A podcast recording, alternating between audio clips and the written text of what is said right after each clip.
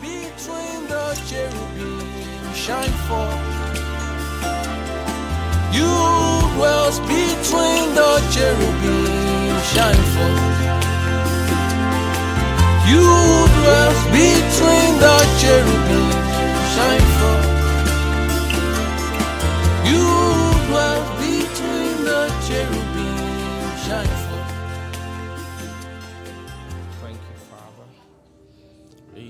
Lord Jesus, we make supplication tonight. We're asking, Lord, for access even into the even into your place of ministry. Lord, where you have kept where you have kept your holy things, your holy substances. Come and help our hearts tonight by possess our vessel with your mercy. Possess mercy which is being access, mercy which will turn to access, access for our heart, for former Eroshihama to to access your office, your anointed world, your anointed place, place of of where you have stored your things, Lord. Come and give us access. We're praying, help our heart, help our hearts, help our hearts tonight, help our hearts tonight, help our hearts tonight. Thank you. Thank you, Jesus. Thank you, Jesus. Thank you, Jesus. Thank you, Jesus. We bless your holy name. We give you praise. Amen. Glory to God. Glory to God. Mama Raposhkahano. Thank you, Father. We give you praise. Amen. Thank you. Mm. Yes, Lord.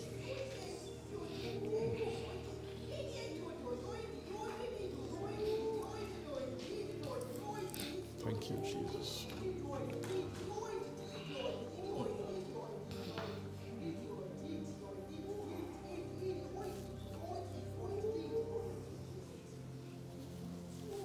Praise God. Um, let's let's hear the interpretation. Thank you. Pratasatalia noshti pate genose fate lita la pataste vretata li che sonto lobodoshi kate venosi pate li secataria noste mecatelia baba sonto lobogodosha prate li vanata Brakasata tetali araboshi garavanata bali aradosta. I hear in my spirit, the spirit of the Lord say, I bring eyes, I bring eyes, I bring eyes for to see the bread. I bring eyes for to see the bread. I bring eyes, I give eyes, I'm giving eyes, I am giving eyes for to see the bread. I am giving eyes for to see the bread and to eat the bread. I am giving eyes. I bring my eyes, I bring even my eyes, my eyes, my eyes, my eyes. I have come to give eyes. I have come to give eyes. I have come to give eyes. Eyes, eyes for my bread. Eyes for my bread. I have come. I've come. I'm come to give eyes. I am come to give eyes. I am come to give eyes. I am taking away eyes and I'm giving eyes. I'm giving eyes. I take eyes. I give eyes. I take eyes. I give eyes. I give eyes for to see the anointed life. For to see the anointed life. For to see the anointed life. The life of the mountain. I have come to give eyes for the mountain. The eyes of the life of the mountain. I have come to give eyes for my sight. Eyes for my life. Eyes for my life. I'm come to give eyes. Eyes. Eyes eyes for to eat my bread, for to see my bread, for to eat my bread, for to come to my life. I'm bringing eyes for my life. I give eyes for my life. Say it, say it. I say, say it, say it, say it. I have come that you may say it. I have come that you may say it. I have come that you may say it. I have come to help you to say it. I have come to help to say it. I have come to help to say it. I am come to help for to give eyes, for to give eyes. I'm come to say it that they may have eyes. Thank you. Glory to Jesus. hallelujah. Hallelujah. Amen. Let's have our seats.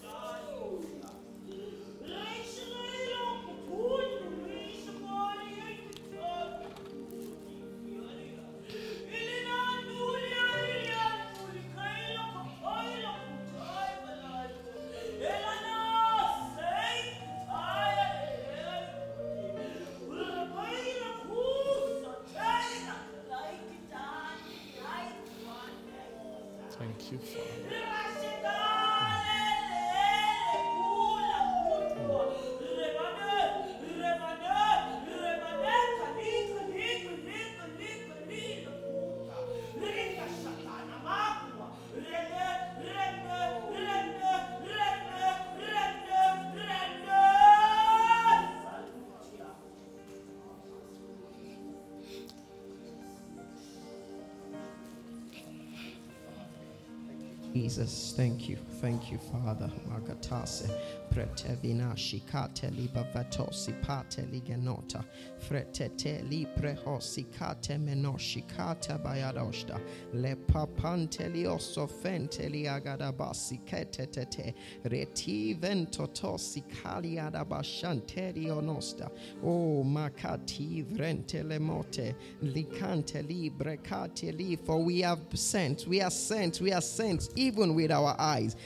that the eyes, as we behold the Father and causes us to worship, we have come to give the eyes that you would worship. We have come to give that same eyes, we have come to impact.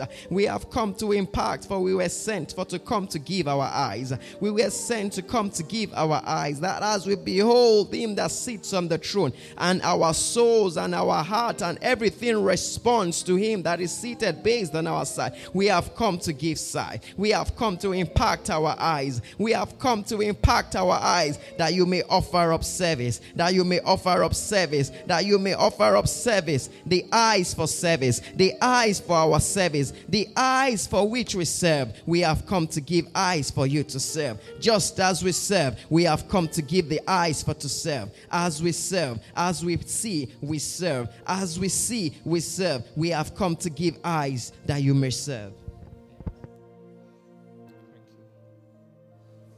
Praise God.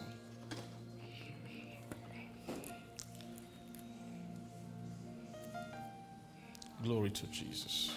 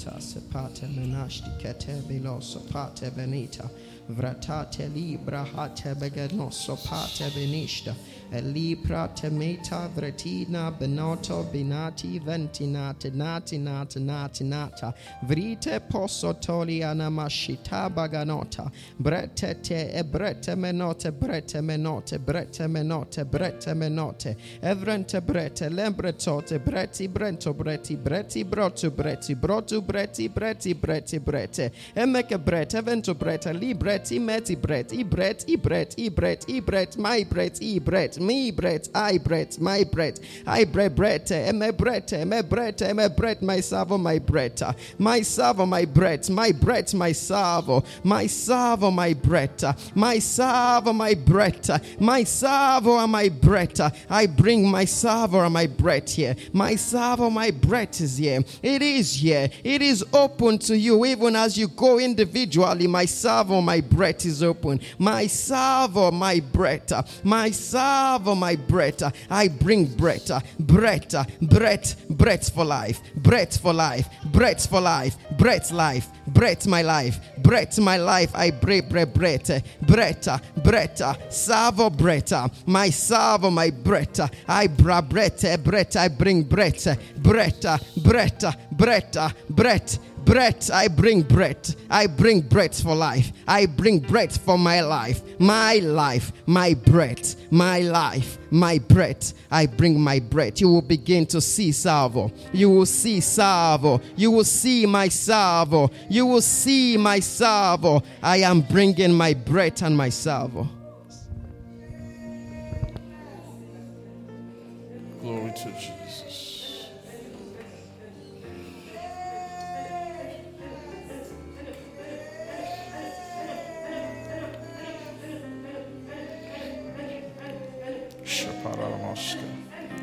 Thank you, Jesus.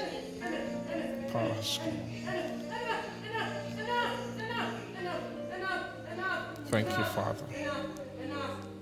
Thank you, Jesus. Amen. Glory to God. Fresha Pahano. Praise God. Thank you, Jesus. Amen.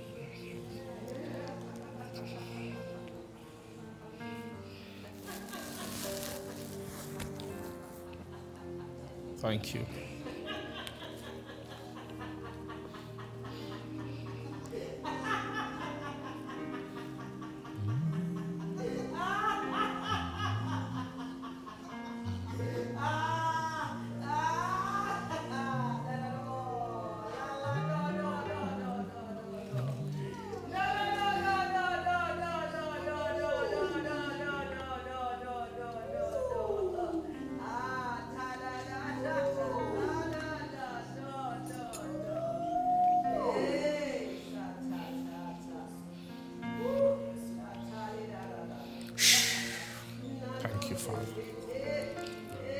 Goma Heraste.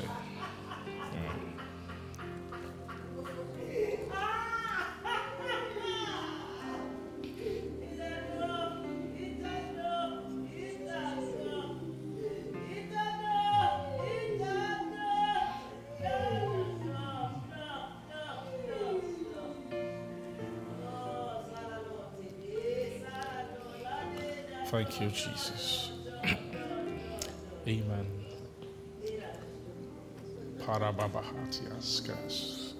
Glory to God. Glory to God. Glory to Jesus. Glory to Tegededoshta. Jesus. Thank you, thank you, Father. Thank you, Father. Thank you, thank you, thank you, thank you. Makati, vrepeti, vreteta, libatalia, ventosotelia, bratetelia, magatelia, botia, botio, bentio, botiganti, beti, brete, botigata, vretete, miga botia, emio momo betio, eme botio, emegete ventolio botio, evan batalia metobotio, egantave botio, emianto botio, I got even to Meliante bought you, I bought you, I bought you, Elevent, even I bought you, even I, your Lord, bought you, I bought you, I bought you, I bought you, I have bought you, and you are mine, I bought you, and you are mine, I bought you, and you are mine, you are mine, you are mine, for even those eternal doors, those doors within you that are not yet opening, I have come to open, for my power and my strength has come, for begin to open up, begin to open up, for I have bought you, I have bought you, and you would open up. I have come, I have come in my strength and in my power, in my victory. I have come, for I have come, and you open up. I have come to open up doors. I have come to open up doors within you that are not allowing me. I have come to open up doors. I am come in my power. I have come in my power. I come in power. I come in my power to open, to break, to break and to lose, to break and to lose. For you are called up. I call you up. I call you up. I call you up. I say, come up. I say, come up. I say, come up. I say, come up. For your journey is an upward journey. I have come to break the bonds, the bonds that hold you down to the earthly life, that hold you down to the earthly life. I come in my power, for I've bought you, for to raise you up, for to come to your journey, the upward life, the upward way. It is by my power, it is by my power, and I've come in my strong hand, for to come you up.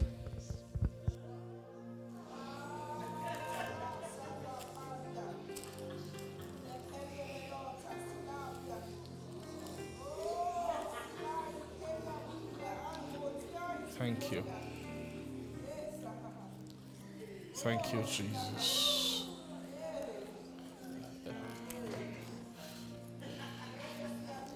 Amen.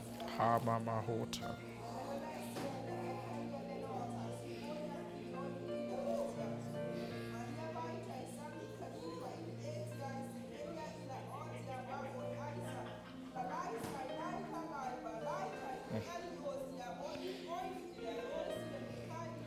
Glory to Jesus. Thank you.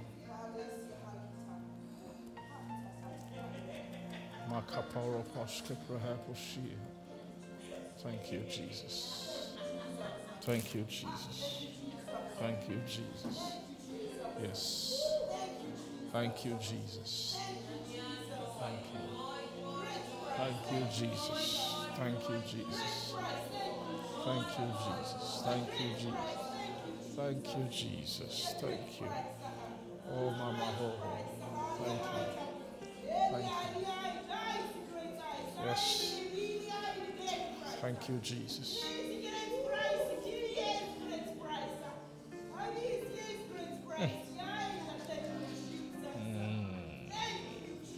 Ah, Papa Balaba Baba Oshke.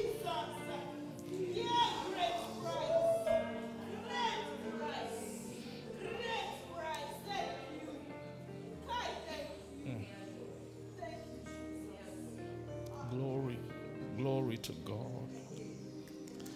Glory to God. Glory to Jesus. Shapara hoste pohota mukra hamotana. Salibra altas hamaho. Maha. Thank you.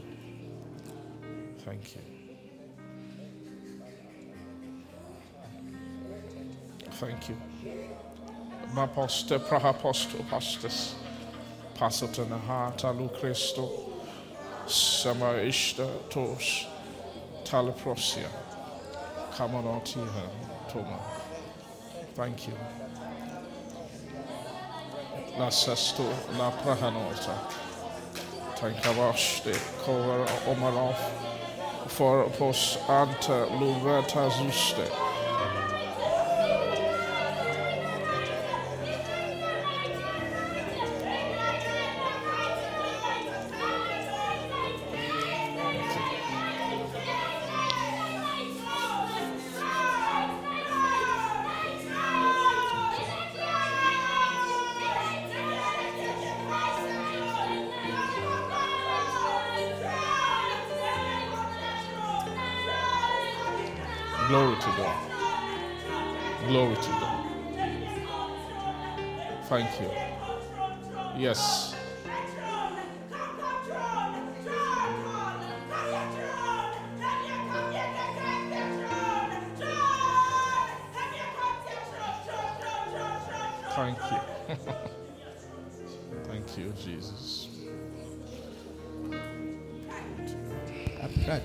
Prataliza talia da bosta, brecatalia da bazate venecasonto lobosateria dosso pate menita, regateria bante lega de boshata barashta, ratatari benioso pate venate ligata, ribebebebe nosso papa vantaria da basha taria gado, ribantanio sonteria tanionti anti antontion tontion, elebegatonti tonti the throne. throne.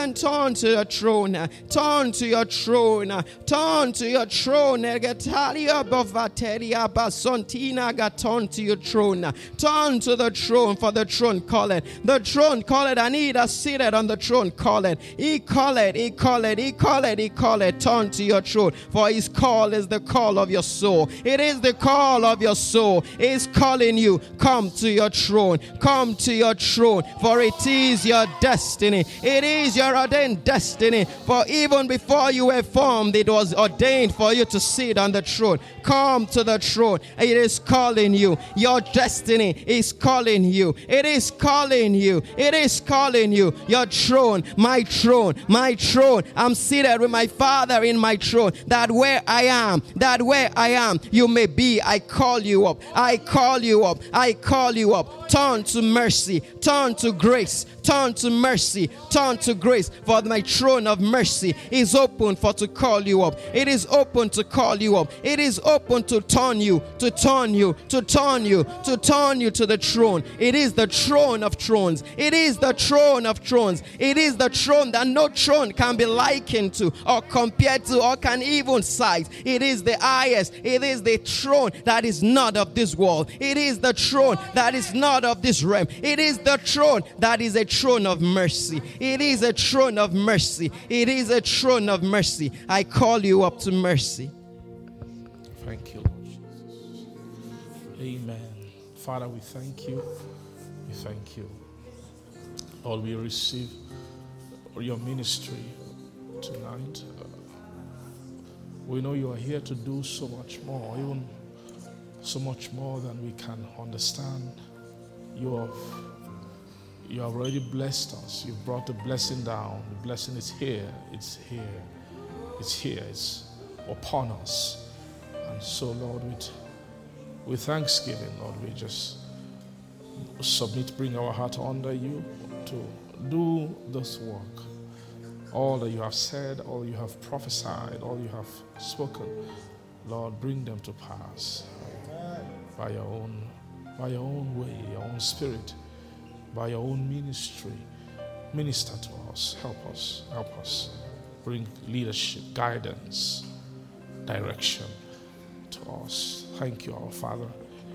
We, bless your name. we praise you, Jesus. In Jesus' name, we pray. Amen. Good evening to you. Um, okay, let's just open our Bibles.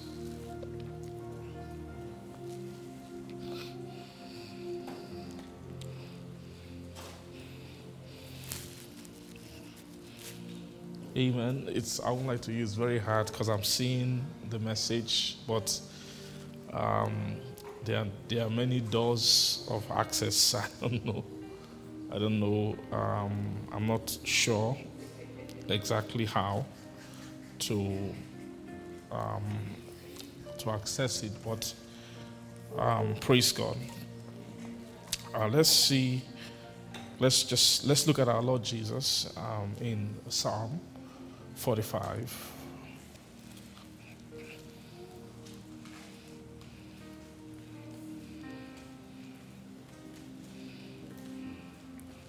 Thank you, Jesus. Um, Psalm 45, if you're there, say amen. So, um, verse 6, it says, Thy, thy throne, O God, is forever. Amen. Is forever and ever, and the scepter of thy kingdom is a right scepter. For, for thou lovest righteousness and hatest wickedness. And therefore, God, thy God, hath anointed thee with the oil of gladness above thy fellows. Praise God. So, um, if, thank you, if God, thy God, has anointed him with the oil of gladness. Thank you. It says that that anointing is an oil that is above his fellows. Amen. So it means that he has fellows who are also anointed. If, if not, he won't use the word above. So if you're saying that he's anointed, if you use the word above, above means relative to something that is beneath or something that's some something in this place, some someone or people who he called fellows. Uh, that so he is has come into because of his throne. They anointed him because of his throne.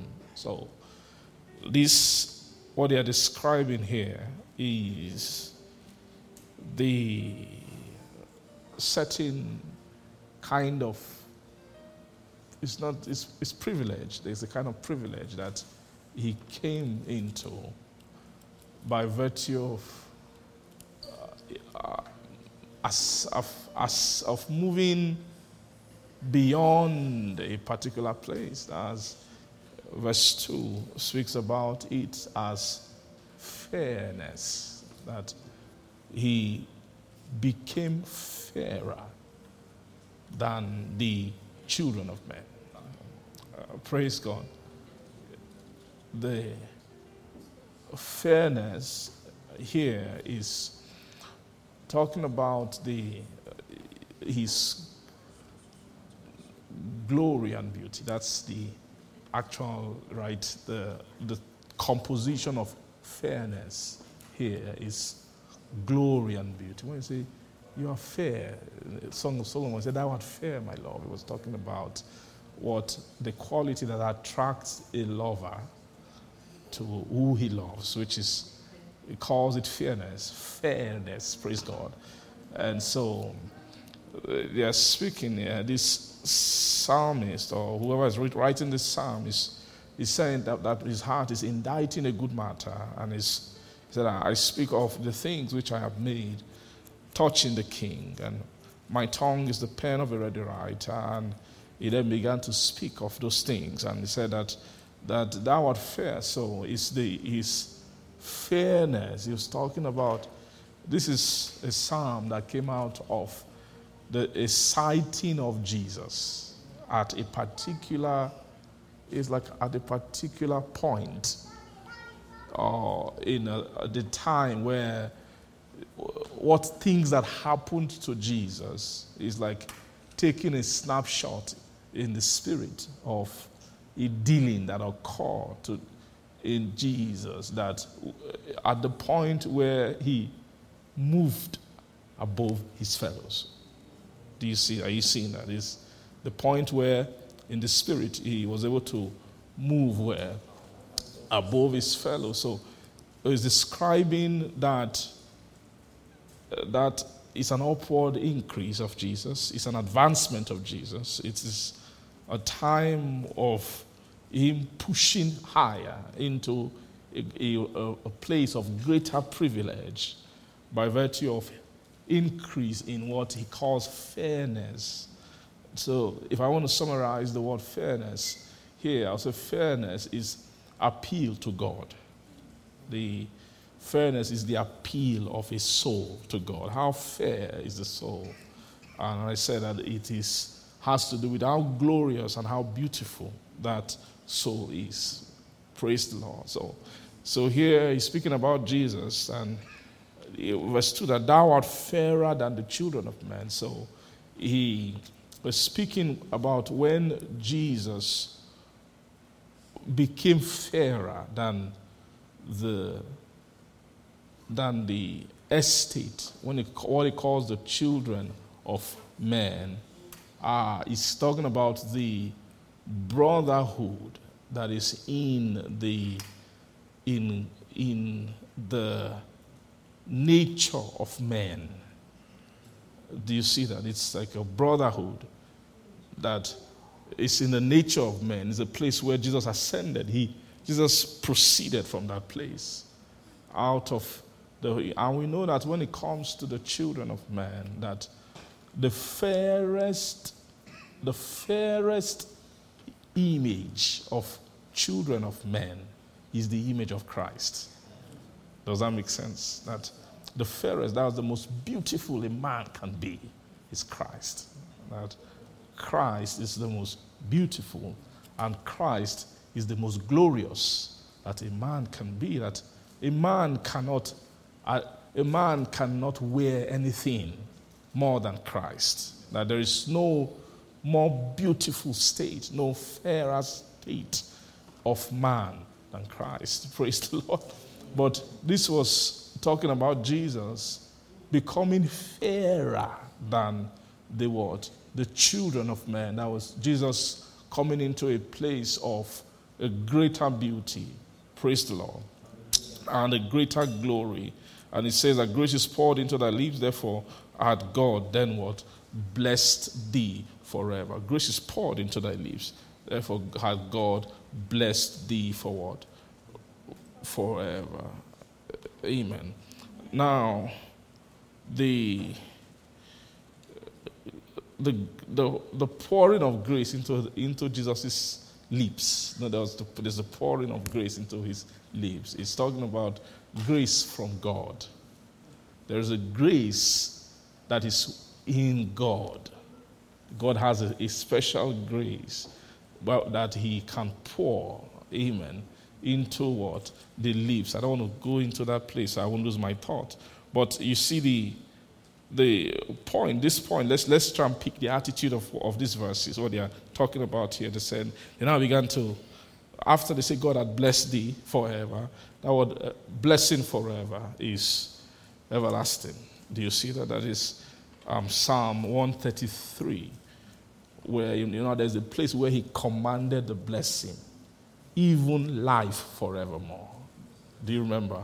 That's how Psalm 133 ended. He commanded the blessing for they commanded the blessing and even life forevermore. So that blessing which he commanded and what he calls even life forevermore is so it is commanded there is what you call the blessing, then there is the is still a blessing. Life forevermore is even life forevermore is also the blessing, but the blessing of life forevermore. Are you getting that? So that blessing is what he's talking about here when he's saying, because of his fairness, then God blessed him forever. Uh, praise God. Because of how fair he arose higher than the children, he became fairer than the children of men. Therefore, God did what? God blessed him what?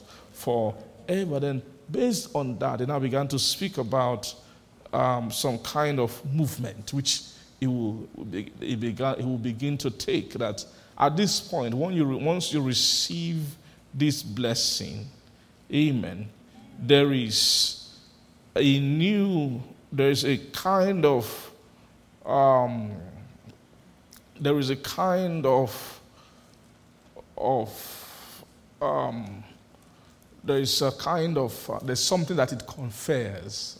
Amen. Just to let you know, this is not the message. I, just, I want to describe, we're going to describe something from top down. There's something, we must describe that man.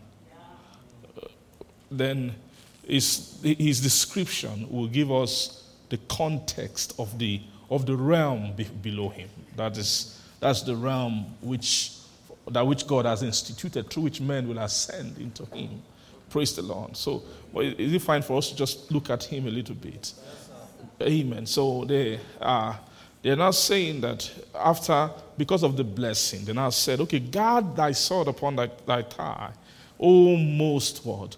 O most mighty. That word most mighty is another title of Jesus. Is a, is, a, is a title of Jesus. The most mighty is talking about might in the most holy place. Praise God. It's another, it's another kind of might where in the most holy place. That so, who is this most mighty? This being who they call most mighty is the Lord strong and mighty. Amen. And who else again is the Lord mighty in battle? That's who they are describing here that the, the Lord strong and mighty, and the Lord what? Mighty in battle, according to what chapter? Psalm chapter what? 24. Praise God. Let's read that Psalm 24. Glory to God. You can just flip your Bible and then we'll, we'll come back. Um, so, Psalm 24, you're saying that they, they're describing, it's the same. All these, these chapters are talking about the same place. This, the Bible, the Holy Spirit spent a lot of time to, to, to clarify that region, the, the region of, of that of raising man and, and how man will ascend and then arrive, will enter into the realm of God. Entrance, because entering into God is the great victory for man. Something happens when man can access God's world. When, God, when man can access God's world, when that happens, something happens. God has the feeling like he has come back to the beginning. That he has he will have a feeling like he has healed all the all the all the that, the distraction and the diversion that happened, the error of Genesis, that error of Genesis that led man away, that took man away. God will feel that he has gotten man back. Are you seeing that? That place or is a great victory. That place, that realm of having access into the, the world of God is also breakthrough into the presence of God.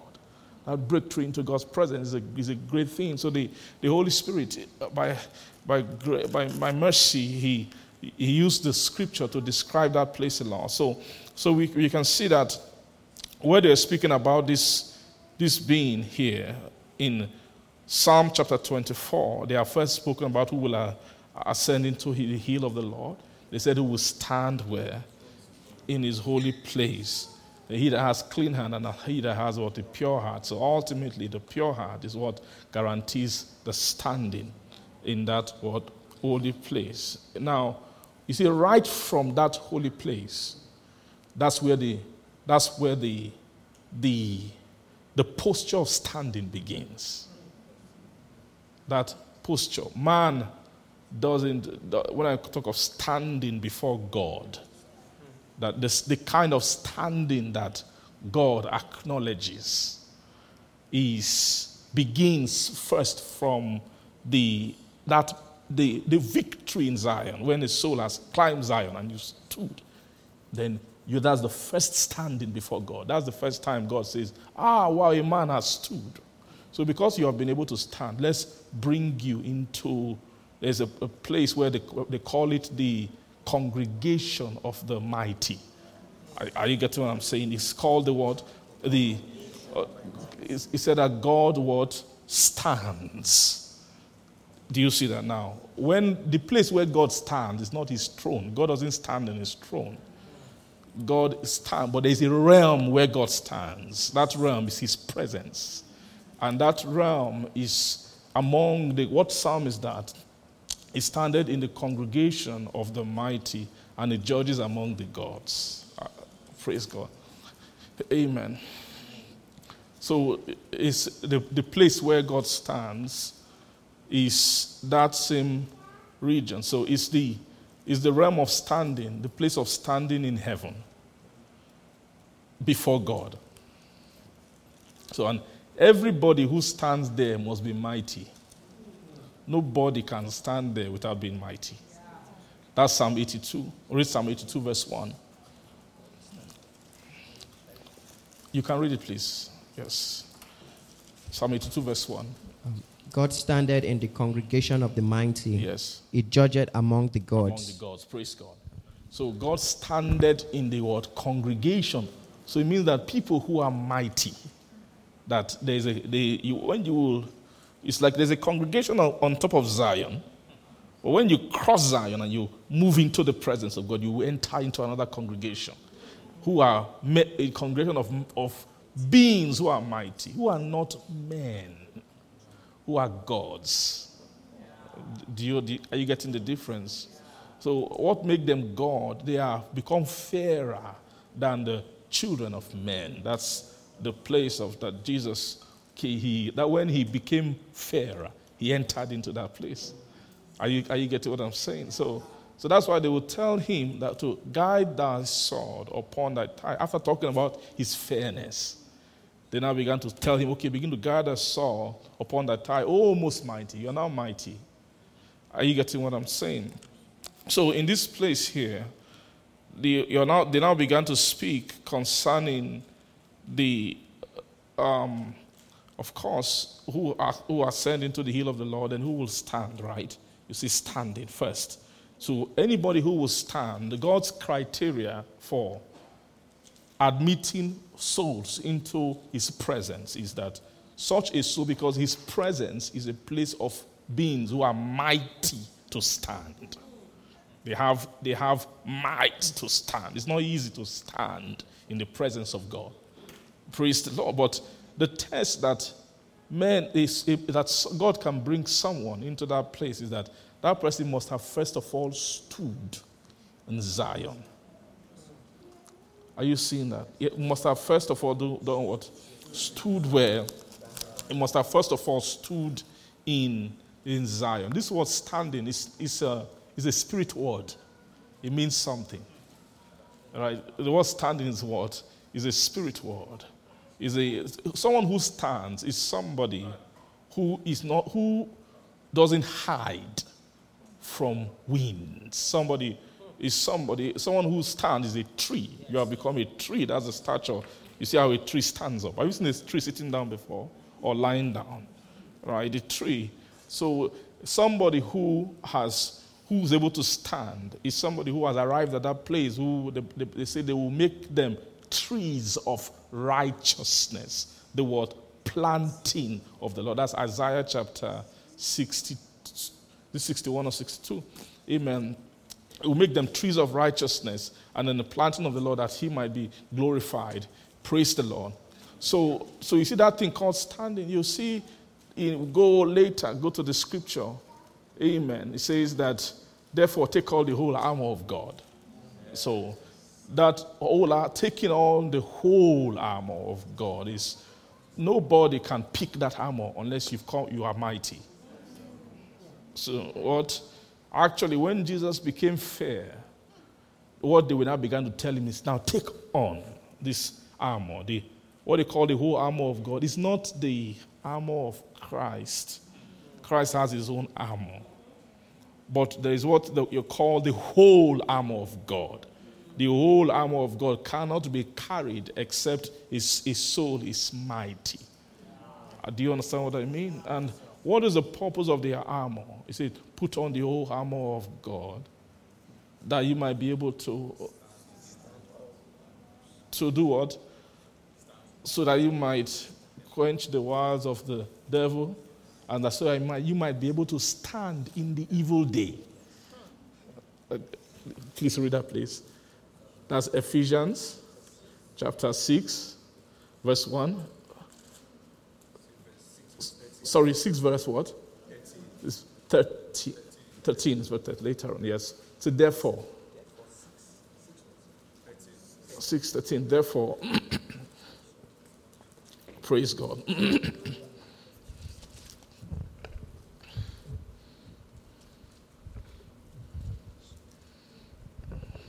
um, wherefore, take unto you Wherefore. the whole armor of God. Take unto you, yes that ye may be able to withstand in the evil day. Yes. And having done all, all to stand. To stand. Stand therefore. Stand therefore. Having your loins girt began about. to talk about. Are you seeing standing? That you might be able to withstand in the evil day. You have to withstand, and then having done all to stand. So there's there are things that there are all there are things that must be done to stand. To stand. There's to stand because to stand in that evil day, the evil day is the day where mighty men show their strength. Men who have who have who have developed might over time. Praise God. Are you seeing all those armor? Therefore, take on the whole armor. Are you seeing those all those things they mention as armor? Those armor to take up the armor is not easy. So that at that time, they are, they are, they are not telling you, go and buy an armor. Or go and, don't just be like that, go and look for armor. Or there's a time when that armor will be, cre- will be created. Those, all those things they mention as the armor of God is a process.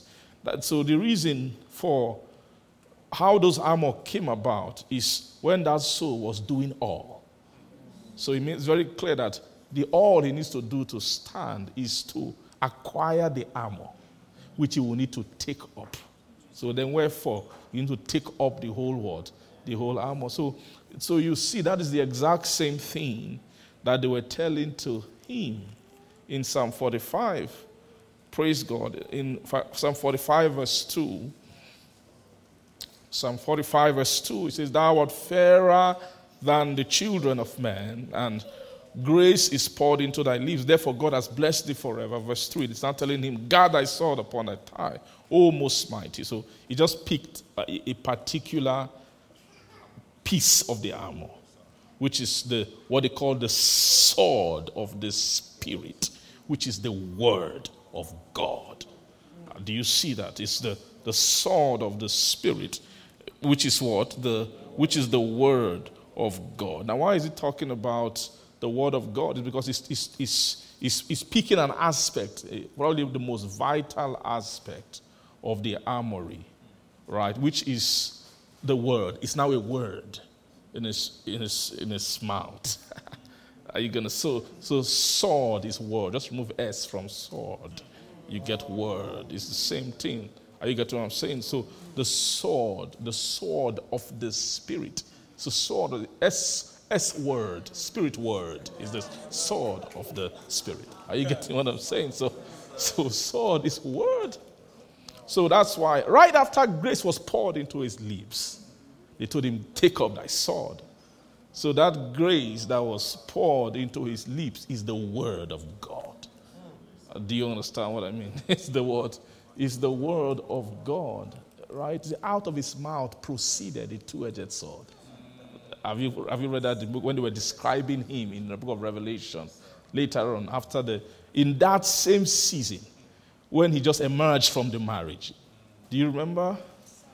This out of his, he had a vesture dipped in blood. He had a name called the Word of God. That was one, one thing. I don't know if it's that place, but somewhere they spoke about, maybe it's not there, but we know that out of his mouth proceeded what? A two word, a two-edged sword. Are you getting what I'm trying to say? So they are just the Holy Ghost is just trying, he's tying, he's tying realities in the spirit, using scriptures to, to, to, to create relationship between them. Are you seeing that? So, so this grace that is poured upon thy, his lips is what? So they're just telling you that this sword, which he is should guard upon his thigh, is actually a word which he has. Do you get what I'm saying? Amen. The word tie symbolizes oath, swearing. In the Hebrew tradition, when they want to swear, he put my, your hand in my thigh and they swear. You get what I'm saying? So the sword upon the thigh is the word of oath by which they made, who made the, they made the high priest, right? It was consecrated, high priest according to the word, order of what? Melchizedek. Amen. Praise the Lord. So they made men high priests who had infirmity, but the word of oath maketh the Son, who is what? Consecrated forevermore. So this the grace that was poured into his lips is they were changing his word. That's his own word. The word which he uses is, is the grace. So it's, it's the grace of oath that came, which is the grace of God's life. Praise God. Don't be afraid of all these things. It's God's, the Lord speaking. I'm very sure of that. Amen. So he brought that to Jesus. You're seeing what Jesus acquired. Amen. So when I began to say, like, lift up your head, O ye gates, in that Psalm 24, back to Psalm 24. Do you remember? So because of standing in the holy place, because of standing in the holy place, then they, they now began to say, okay, that he shall receive. He that had clean hand and a pure heart, Psalm 24, verse 4, he that had clean hands and a pure heart, who has not lifted up his soul unto vanity, nor sworn deceitfully. So that word sworn deceitfully means that he has removed the his tongue is a candidate for the grace that comes from the realm of oath. They check the tongue. It's not a, a deceitful tongue. They can't pour grace into the, the, the, into the lips, but you see the lips is the is what the, the lip is the lip is a servant of the tongue. The, the, the lips shapes the speech of the tongue. It's so praise the Lord. So when you say you poured grace into thy lips, when you pass in through the lips, into the lips, it's actually talking of the putting of grace on his tongue. Do you get what I'm saying? It didn't say grace is poured on thy lips. Into is into. He's talking about inside. It's the grace that is going inside. Amen. Praise the Lord. Poured into thy lips, right? Is, so if so what anything that goes into your lips gets on your tongue. The tongue is the landing point for things that go into the lips. Do you get what I'm trying to say? Amen. So that um, that word of oath, praise God, it, it, it, it's, a, it's a season where it's time to change the, the beings who are candidate of receiving the word of God and take unto you the sword of the Spirit, which is the word of God. Any being who they will give the word of God must have gotten to a place where this one no longer swears deceitfully, has not nor sworn, he has not lifted up his soul unto vanity, nor did what? Sworn deceitfully. Then he shall then receive blessing. So you see, this verse 5 is the same thing as Psalm 45 when talking about it happening to Jesus, was the same thing as verse chapter 2. Therefore, God has what? Blessed thee forever. So you see, grace, immediately grace is poured. That tying of, when he became a candidate of grace being poured into his lips, at that time, amen, is also a time of everlasting blessing, which God gave to him. So, verse 5 of, of Psalm chapter 24, amen, says that he shall receive the blessing from the Lord, and then righteousness from who? The God of his salvation. So, you are seeing two things there that are that ties into the two things we saw in, in Psalm 133 so it's very clear that blessing from the Lord is the blessing that is commanded. For there he commanded the blessing, right? Amen. And then righteousness from the God of this salvation. That thing called righteousness from the God of salvation is even life forevermore. Right? So, righteousness from God is, is about God's own kind of righteousness, is an everlasting righteousness. You saw it in Daniel when he was talking about the bringing in of what? Everlasting righteousness. Which is so the everlasting righteousness is a righteousness from the God of salvation. He's talking about his own righteousness. It's not the righteousness of Christ, which the children of men has. But when he has become fairer than the children of men, that fairness is fairness according to a higher righteousness. Is a candidate for a higher righteousness, which is what the, the righteousness of, of the God of his word, salvation. Then this is the generation of them that seek him, that seek thy face. O Jacob, Selah. Then he now began to say, Lift up your head, O ye gates, and be ye what? Lifted up, ye what? Everlasting doors. And then the King of glory shall come in. So, of course, this King of glory is, the, is who they, spoke, they are speaking about in chapter 1 of, of, in verse 1 of chapter 45 when he was saying, Praise the Lord, that my heart is inditing a good matter. And I, I, speak of the things which I have made touching the king. Praise God. So this king, that which, when say touching the king, is things which I have made concerning the king. He's talking about the meditations of my heart concerning this king. And of course, this king, they now began to describe him, and we see that the king is who? The king of glory. But who is this king of glory? Verse 8 asks the question of Psalm 24. Praise God. Psalm 24, verse what? 8 is asking who, okay, now who is this King of glory? Who is he? Who is this King of glory? They say that he is the Lord strong and mighty. The Lord mighty in battle. Praise God. The Lord what? Strong and mighty. Then what? Mighty in battle. Then he said, Lift up your head, O ye gates. Even lift them up, ye everlasting doors, and the King of glory shall come in. Then verse 10 said again. So they had to say it twice. It's just a rhetorical conversation. Praise the Lord. Between whoever is, I don't know where it's coming from, but the gate is replying and saying back, Praise the Lord. So he's saying that who is this king? He's asking, he's asking question. And the response is first. So, so you see, verse 8 is not the same thing as verse 10. So verse the reply you see are talking about two his CV. There are two CV you must put together. That was this is the thought of Psalm 24. It's laying two things side by side. Who will ascend into the hill? Who will stand? Two things side by side. He that has clean hand and has pure heart is following them. Then he will first of all receive blessing from the Lord, then righteousness from the God of his salvation. Are you seeing that? Then he's now beginning to now tell you about the pedigree. When they ask concerning him, they must ask twice because he has there are two CV which he has. Who is when, okay? Who is this King of Glory? Tell us about this King of Glory. Who, what is his what is his qualification in the spirit? Why should these gates be lifted up?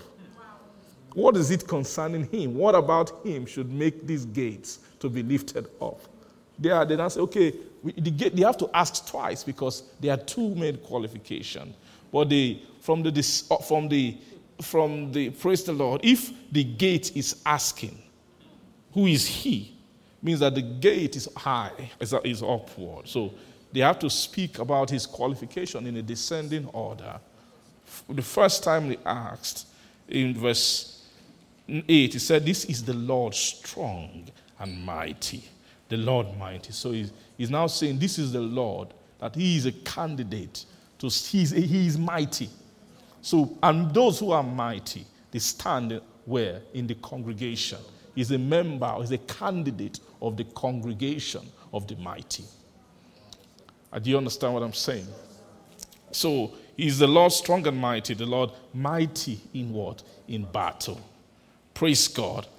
Then verse 9 says, Okay, lift up your head, O ye gates, even lift them up, ye everlasting doors, and then the King of glory shall come in. Again, then ask, okay, who is this King of glory?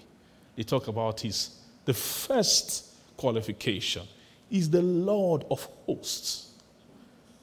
Uh, do you understand me? He's the word. He's the Lord of hosts. He is the word. King of glory. So you first, you have to understand that this King of glory was first the Lord of hosts, right? Then after some time, he became the Lord strong and mighty, who is mighty in battle. Praise God. It was first the Lord of hosts, then he became what? The Lord strong and mighty. And so when you say the Lord of hosts, what's the meaning of that?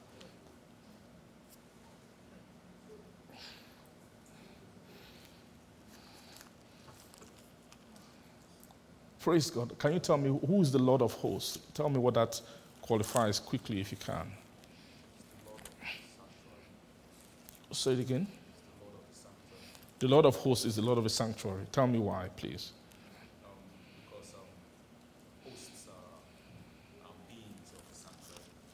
Okay. Tell me why.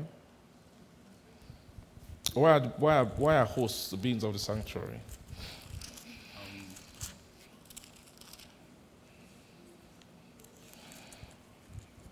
Just going from, just using scriptural reference. Yes, sir. Um, Scriptures, yes. Um, it says, uh, just, um, you know, the devil for example, the devil was saying that how he would ascend. Hmm. Yeah, and he says uh, he will ascend, um, or they placed him over um, hosts. Okay. Yeah, so it, we just, um, through scriptures, we just know that that realm of hosts or Hmm. beings of hosts are beings in the In sanctuary. the sanctuary. Yes, and he's Praise the Lord of them. So he's the Lord of beings I in just, want, I just want sanctuary. to know just the scripture so we have a, think Psalm it's, um, 103, right? Psalm 103, yes. That's our that's the scripture we've been we've been Yes. jumping from. We've been jumping from that scripture to, Yes. to, to fetch the understanding, right? So, say, Blessed the Lord, you his angels, Angels you, excel- you excel in strength, who hearken to the, commandments, hearkening unto the voice the of voice of his word, right? yeah. They now say, Bless you the Lord, all ye his hosts. ministers. You ministers of his that do his pleasure. So, so his hosts are the those people in that second realm of heaven, which is the the hosts of the Lord are the the occupants of Zion. So who they call the hosts. The ho- when they say the Lord of hosts, that was also you see the same thing from the worship of the seraphims, right in Isaiah chapter six, right uh, when they were speaking and, and uh, concerning the Lord, they were they, say, "Holy, holy, holy is the Lord of of hosts."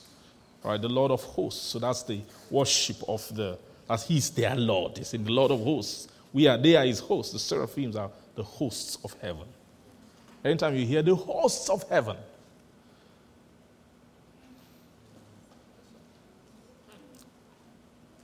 the hosts they are the people who host God. Do you understand that? They are the people who host God. It's very clear that his works in all places of his dominion can't host him. Because when they are, if they, you put them there, you cannot find God. You need, after his works, there has to be then the, the, the next realm who will now host him. So, the- who are the, what make them his host? The host of heaven is the place where God's feet, where his foundation is. You said, he said that his foundation is in the holy mountain in, in Psalm 87, verse 1.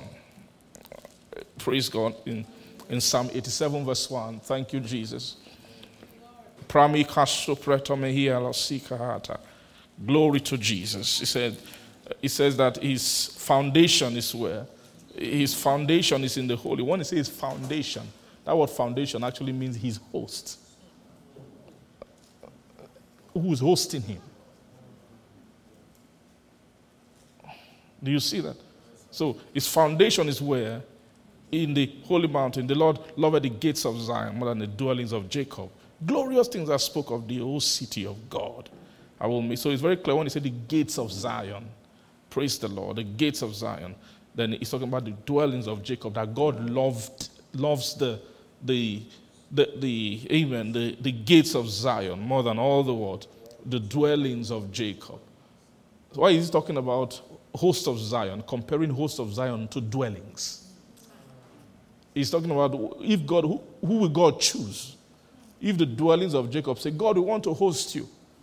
And then the Zion say, we want to host you too. Who will God choose? It's very clear Zion because that's where his foundation is. That's where he can, he can be, he will be comfortable. That's where the foundation of God is. So that's where the, the word hosts come. And innumerable hosts of angels who God aligned in the second heaven. They are the beings of his pleasure. So it's very clear that God is hosted in the, in the mount, by the mountain of his pleasure. The, the mountain of his pleasure is the support for the realm of his presence.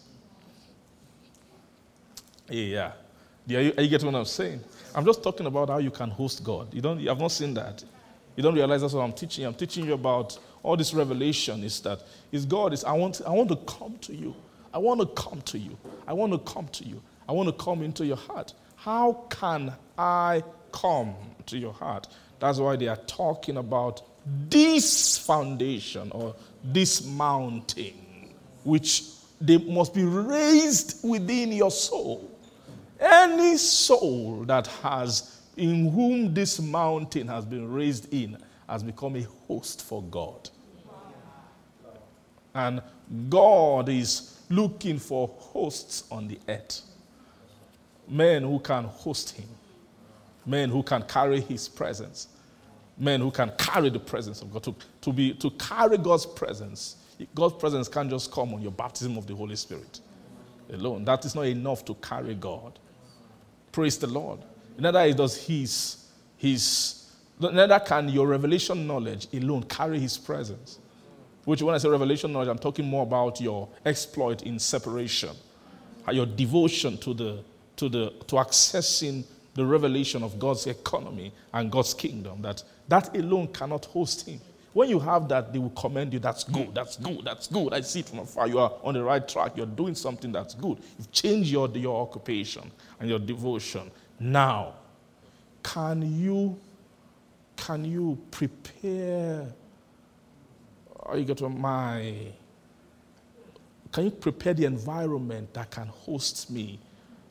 Are you seeing that is the that is the second heavenly nature which the soul must engage in the ministry of that second heavenly place so that when such a, an installation is in a person and it becomes full, then it becomes beautiful. So, what, what is the meaning of out of Zion, the perfection of beauty God has shined? What is the meaning of that? It means that that perfection of beauty, which is Zion, is a place that is hosting God. Where, where God is lodging, that's where He shines from.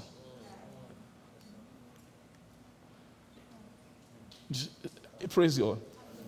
You don't see that. There's a sense you need to know that the, the holy place is inside the court, and the most holy is inside the holy place. Uh, you have not seen it that way before. You, you just see it. I know it's good you see it as demarcation, but you don't know that it's embedded realms. This, if you can't bring holy place and put it in someone's backyard and say, okay, in your backyard now, this is a holy place because you brought the, the curtain, you brought the rod, you brought, and then you brought the ark. It's not going to work. Can, that cannot be the holy place. The holy, is, the holy place is sensitive. There's a ground that it must be upon. It's a land. It's a, if it's not on that land which was given to the Levite, it can never work. It can never be a holy place. Are you, are you understanding what I'm trying to say? So that's what happened. If you try to build a temple outside a change of devotion or a change of occupation, so you say, No, I want to still be occupied with earthly things, but I, I want to build, be God's temple while being occupied with earthly things. They will say, No, sir, please, it's not possible. It's not possible. You can't. If I told you be a temple, you'd be a temple for evil spirits. You can't. There's only there is a land in the spirit which God's temple must be built upon. God's temple can only be built upon a separated land. So what does that mean? That just means that a mind that has not been captivated by revelation, the kingdom revelation, that that mind can never carry, it can never be a building of temple in such a mind. You say, but I can do it now if your mind is full with other things when you come from time. I'm still, I still listen to message here and there. cannot do it. You can't, by, no temple can be built by listening to message here and there. You find that you've listened to message here and there for 10 years and you're still the same. That there's nothing holy happening to you, there's nothing powerful. You're not attracting power. A test of power is ability to deny lusts and deny the world. Power. That's a sign that eh, you've touched power. When you can look at lust, say, I know you. I don't want you. That is powerful. Praise God the lust and pride and all the glories of the earth. It's not easy to do that. Are you getting what I'm trying to say? So, are you seeing what I just described? Nobody can do that if that's if you've not come out from among them and being separate. How you be separate is that you take on another consciousness. Instead of paying attention to all these things, I must pay attention to what? The, the word of the kingdom. By doing that, you are separating out a land for God. You are saying, This land here, this one, I want to say. You see, you know, you see the land of your heart. They, they want to erase all the things living there, drive out the inhabitant, the way, the way the Lord equipped Israel to move into the promised land and drove out the inhabitant. Who are those people? It means that, that that land where the temple is built originally, who, who knows what they were doing there before? But God equipped his people to, you must war, you must fight, you must fight to, to drive out that inhabitants of that land. And then they, so your heart should be the sep- first be a separated ground. Ah, when that happens, you should be, you are, you've reached a blessed place. You hear heaven saying, Good, good, good, good, good. There are some of you that heaven is saying that about you. You might be like, oh, well, uh, you know, you know we, Kai, we, I still have many problems. But when you check, they have been able to attain that land. You've been able to give heaven a land. So they have hope. Do you understand? How do you, how do you get land for heaven? Is by you, you shift inhabitants of your heart. See all those devotion, all those thoughts, your meditation, what you delight in, what you focus in. Your mind, you shift them away, you clear the ground for the heaven. Lord, this is your Levitical land. Now let's see how can you then institute your temple upon the land of my heart. Praise the Lord. Am I, am I saying something to you? So, all I'm just trying to tell you is that those realms of holiness, they are embedded within each other. Embedded. So, the land is, the holy place is inside the land of separation. And actually, the most holy is inside the holy place.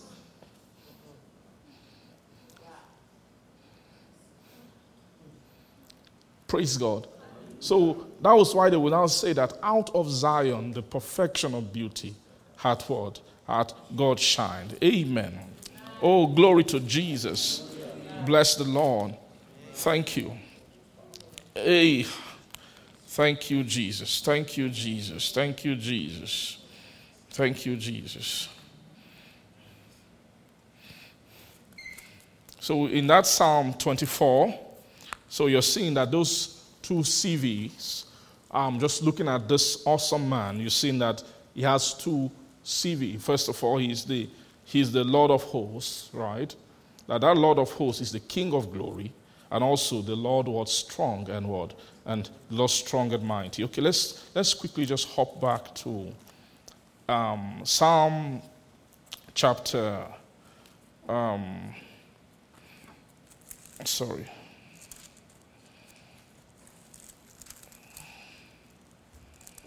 Amen. Where were we reading just now? Sorry, Psalm 45. The Lord was inditing a good matter. Amen.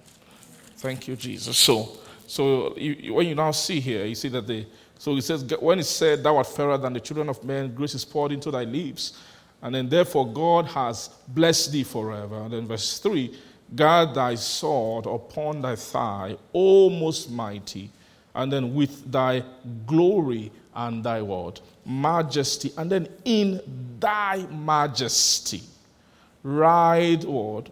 Prosperously because of truth and meekness and what? Righteousness. And thy right hand shall then teach thee what? Terrible things. Verse 5 And thine arrows are sharp in the heart of the king's enemies, whereby the people fall under thee. Then verse 6 now began to say, Thy throne, O God, is forever. And then the scepter of thy kingdom is what? A right scepter, or the scepter of thy kingdom is a righteous scepter, or is righteousness. So you're seeing that all this, this righteousness they're speaking of here is the righteousness from the God of his salvation It's not the righteousness of Christ. Praise God. Amen. Uh, what is the, this, the righteousness from the God of his salvation? It says, Thy throne, O God, is forever. And then the scepter of thy kingdom is what? A, a right scepter. Verse 7 quickly it says that thou lovest what? righteousness and hatest wickedness. Therefore, God thy God has done what? Anointed thee with what? The oil of gladness above thy what fellow. So you now understand there that this what God his God did to him is, is anointing him with an, with, with an anointing that is commensurate with his fairness. So how, how fair he is is how anointed he is. Do you see that? You can is how the how fair he is, is how anointed he is. He must be, he must be anointed according to the measure of what is his fairness. So the one he said fairness is glory and what? Glory and beauty.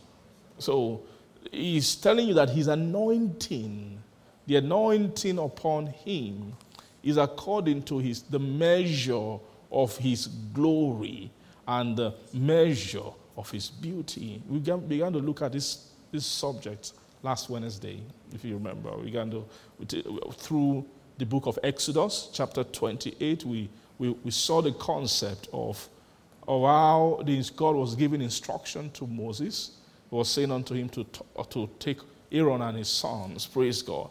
And for Aaron and his, and his sons, we need to ensure that garments are made for them, for what glory. Let's quickly read that place in, in Exodus chapter, chapter 28. Thank you, Jesus.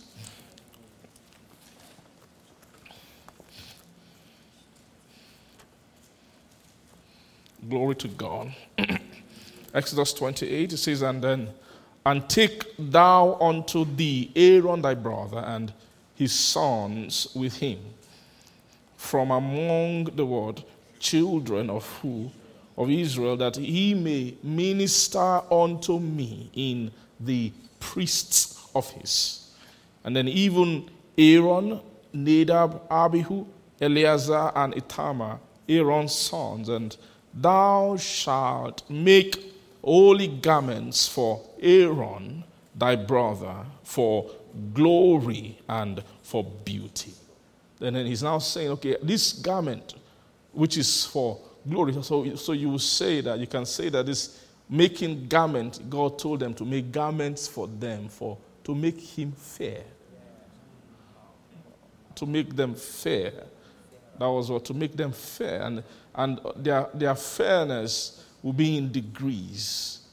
Praise God. So they and verse 3 Thou shalt speak unto all that are wise hearted, whom I have filled with the spirit of wisdom, that they may make Aaron's garments to consecrate him, that he may minister unto me in the priestward office.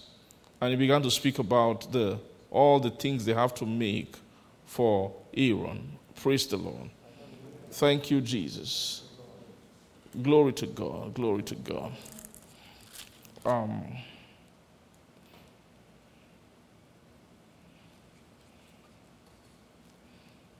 thank you. Uh, this is too long. We cannot read all these things.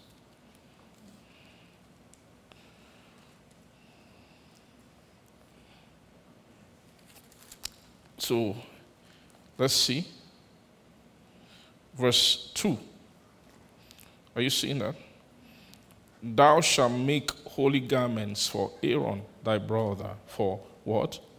Glory and for beauty. So from verse 3 all the way down, they are speaking about Aaron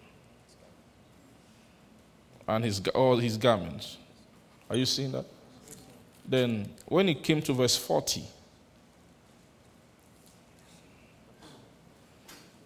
He now said, And for Aaron's sons, thou shalt make coats, and thou shalt make for them girdles and bonnets, and, thou, and shalt thou make for them for glory, and for do and for what? And for and for beauty. Do you see that? So both for Aaron and for his sons, the garment which is made for them is for glory and for beauty. Now, the what what produces what produced that garment is what they call here the spirit of wisdom.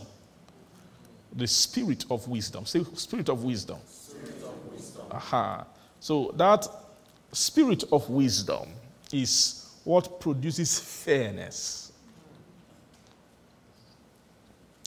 What produces fairness is what? The, the spirit of wisdom. Nothing can be fair without wisdom. Now, in other words, nothing can be beautiful and glorious without what? Without wisdom that is, or without wisdom that is the product of a spirit. Are you seeing that?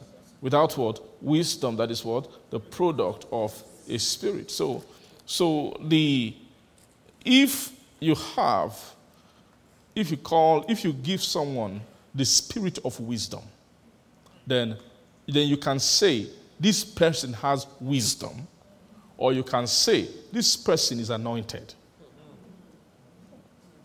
Do you agree with me that right? That so anointing means having spirit. Right? You when you have spirit, you have an anointing. You have spirit. To be anointed means to have spirit.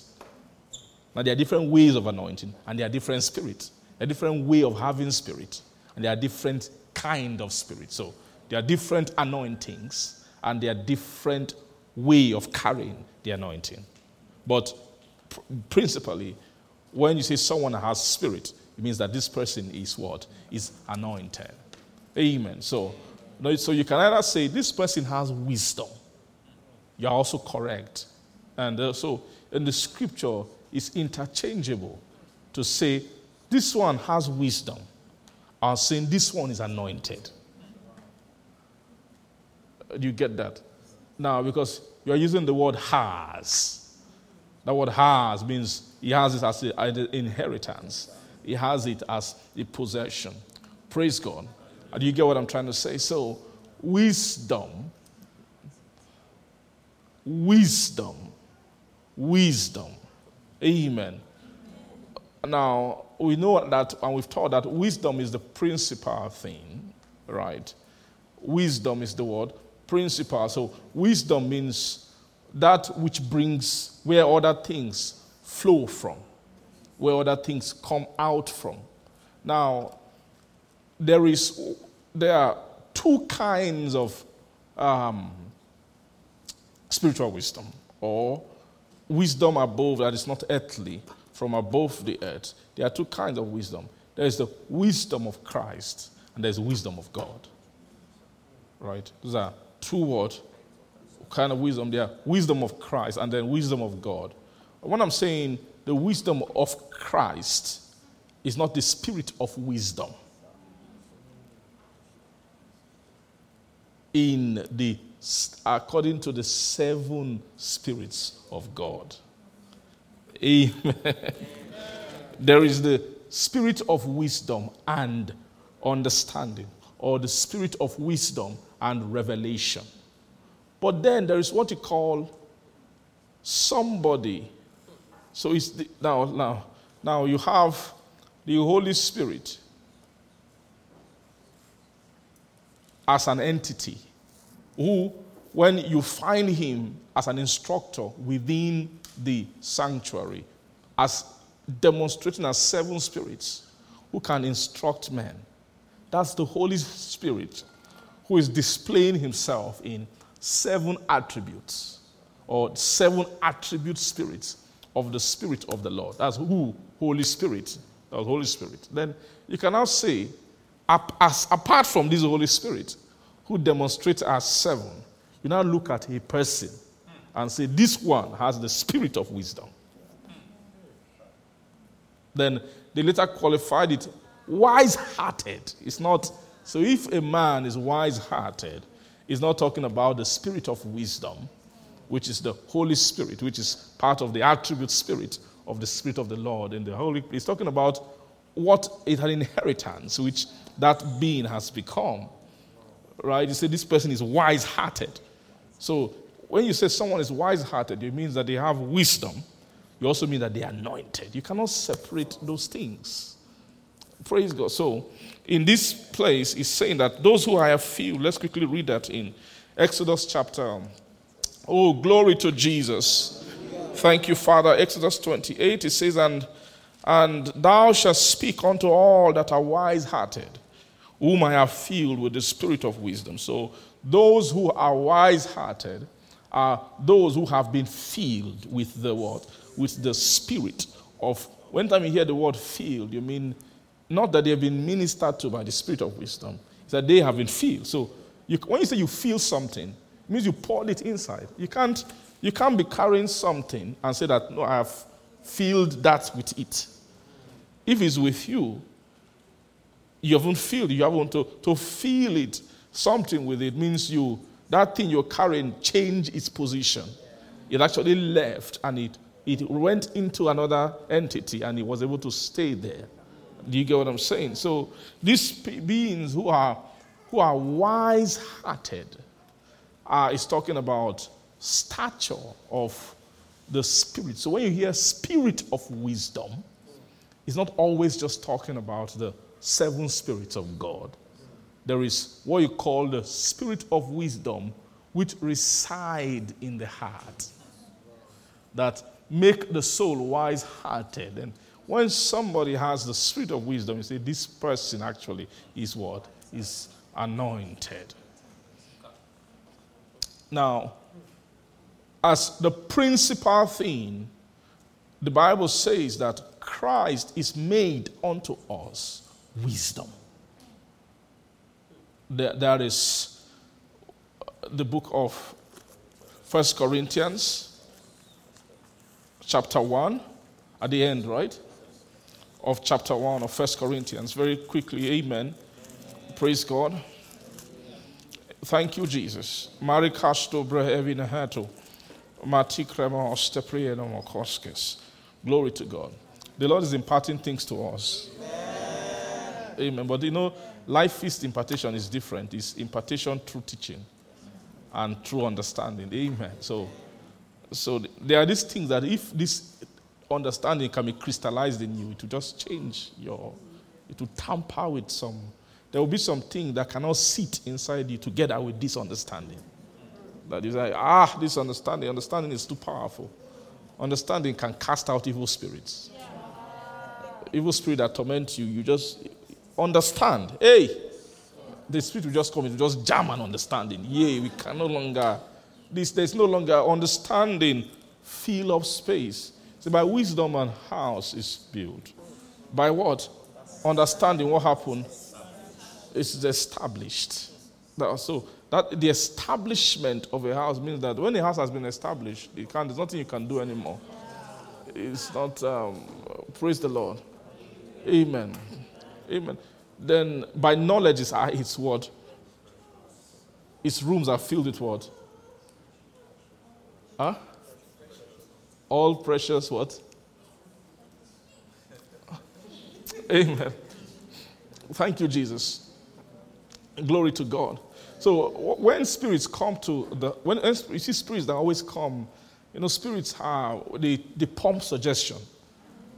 And a lot of times suggestion is not just thought. It can it's just something that you the soul inward man will just pick it up. And before you know it, you're acting in, in line with it because it's, it's spiritual, it's quick. You cannot intercept it.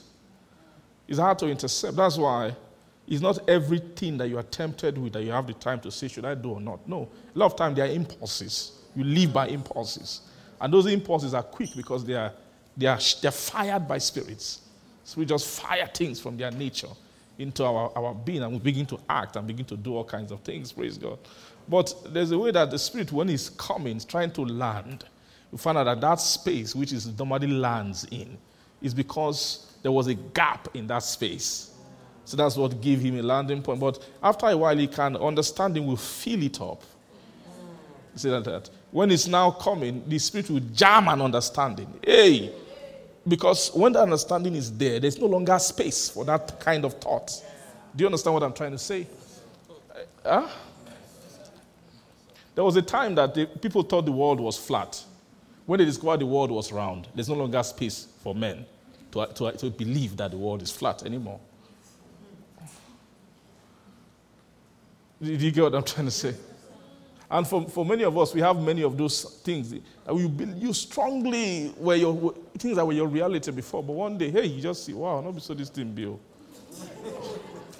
By the time you just see that thing, this is not what has happened. A door has been sealed forever.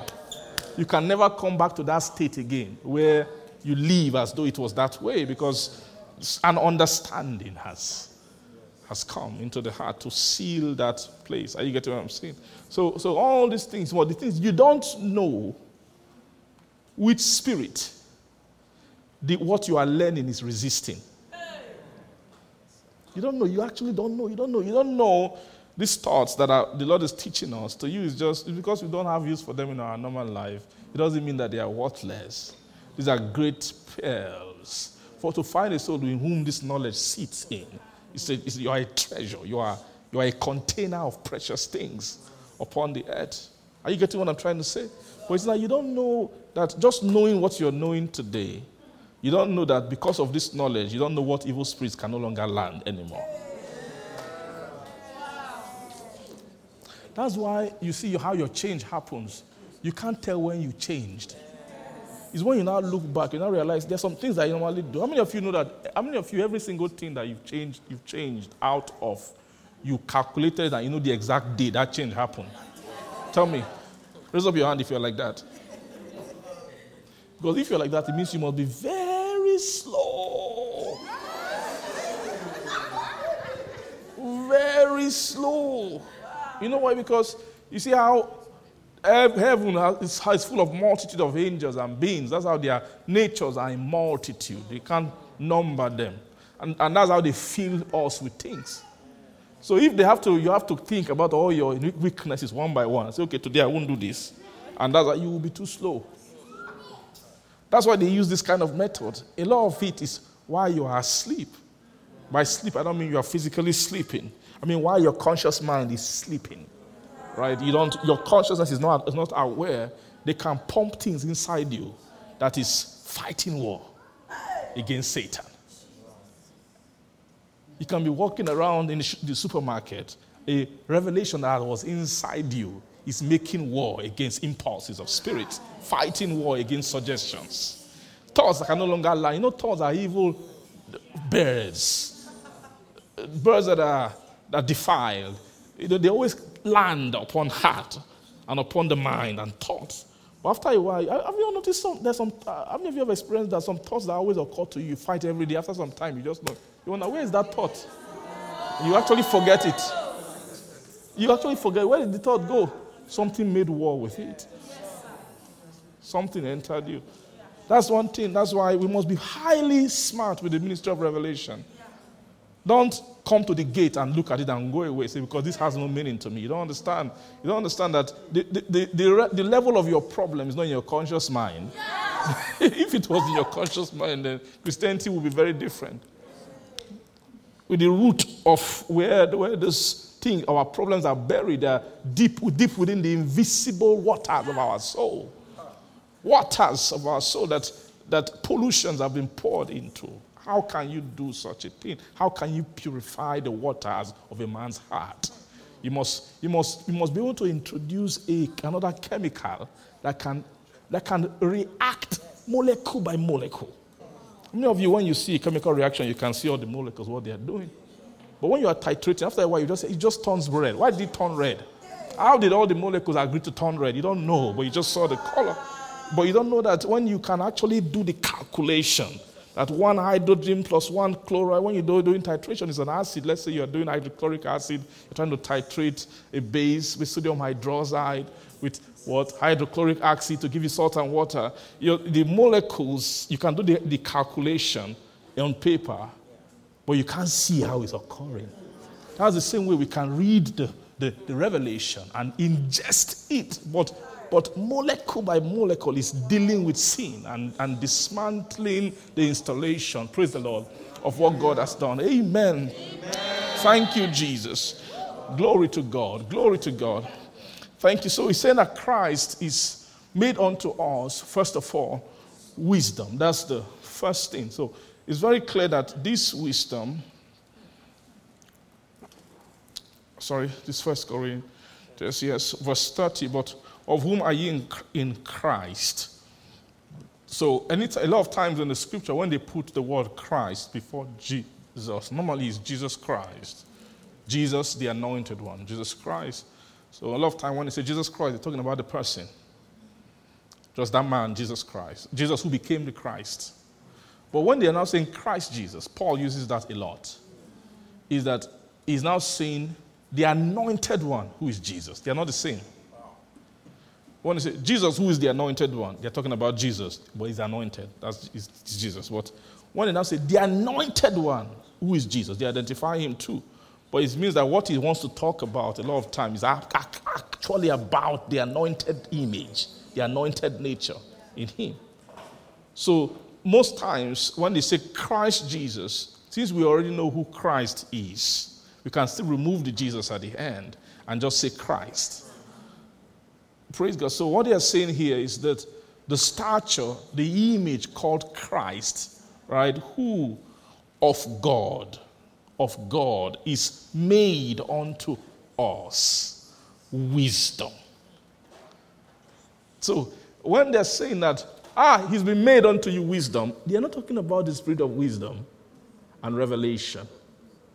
He's talking about the stature of wisdom which they've given to you as what? An inheritance. So wisdom then and righteousness, and then what? Sanctification and what? And redemption. Okay. This is everything here is all wisdom. Now, can you, are, you, are you seeing what I'm saying? Are you seeing my sense of what I'm saying? It's all wisdom. But when they're saying it's wisdom, they now began to add and. And so it's wisdom. If you separate wisdom, you will now see that the other things they mention are the, the, the journey of all wisdom brought. Right, is the progression of what? Of the dividends of wisdom. First, righteousness. Then there's righteousness, which is not yet sanctified. It's very clear this righteousness here, without sanctification. Righteousness without sanctification is separation.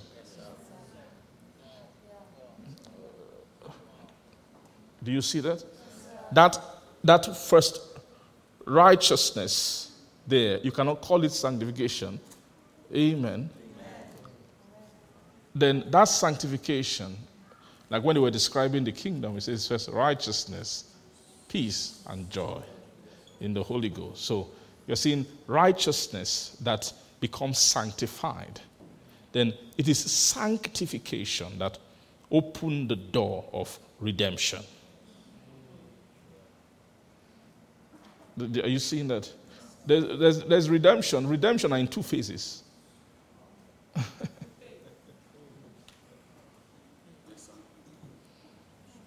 there is the full and total redemption, which is by the time the soul has come into eternal life. That is the full redemption of the purchased possession unto the praise of his glory. That redemption is when the, God has fully redeemed the soul. That what redeemed is, is now his. Finally, so uh, to redeem something means to take it as yours. You take it back as yours.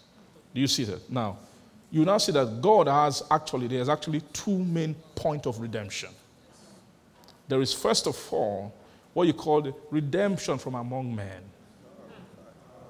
Do you see that?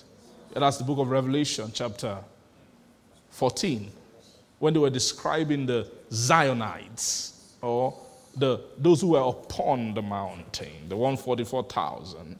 That those who are, who are 144,000, they are those beings who have been able to stand. Those who stand in the holy place, right? He said, And I looked, and Apollo upon Mount Zion stood at 144,000. They were not sleeping lying down, they were standing. Because that's what you do in that place. You, you, that you, you go there to stand. Are you understanding my point? So those men who were standing upon Mount Zion, who were standing there, who upon Mount Zion, a hundred of the Lamb with a hundred and forty-four thousand of his saints. So the land standing upon Mount Zion with 144,000. Then I began to describe them later. Say These are those who are redeemed from the earth. They were redeemed from the earth. Then he described them, they are redeemed from among men. Do you see that? Redeemed from what? Redeemed from where? Among men now. Being redeemed from among men is not the final, the full and total redemption. Being redeemed from among men is the first redemption of God. What does redeem means to, to take it as your own, to take it. So there is a time when God will eventually take man, take man to reign with him. That is the that's to will take man into his eternal reign. That's the final redemption. When that happens, then that's man has redemption has finished. We've gotten to our end destination. God, we, we, we move, we have moved into God right? We moved into God. That's fully redeemed by God. But God must redeem twice. God must first redeem to train.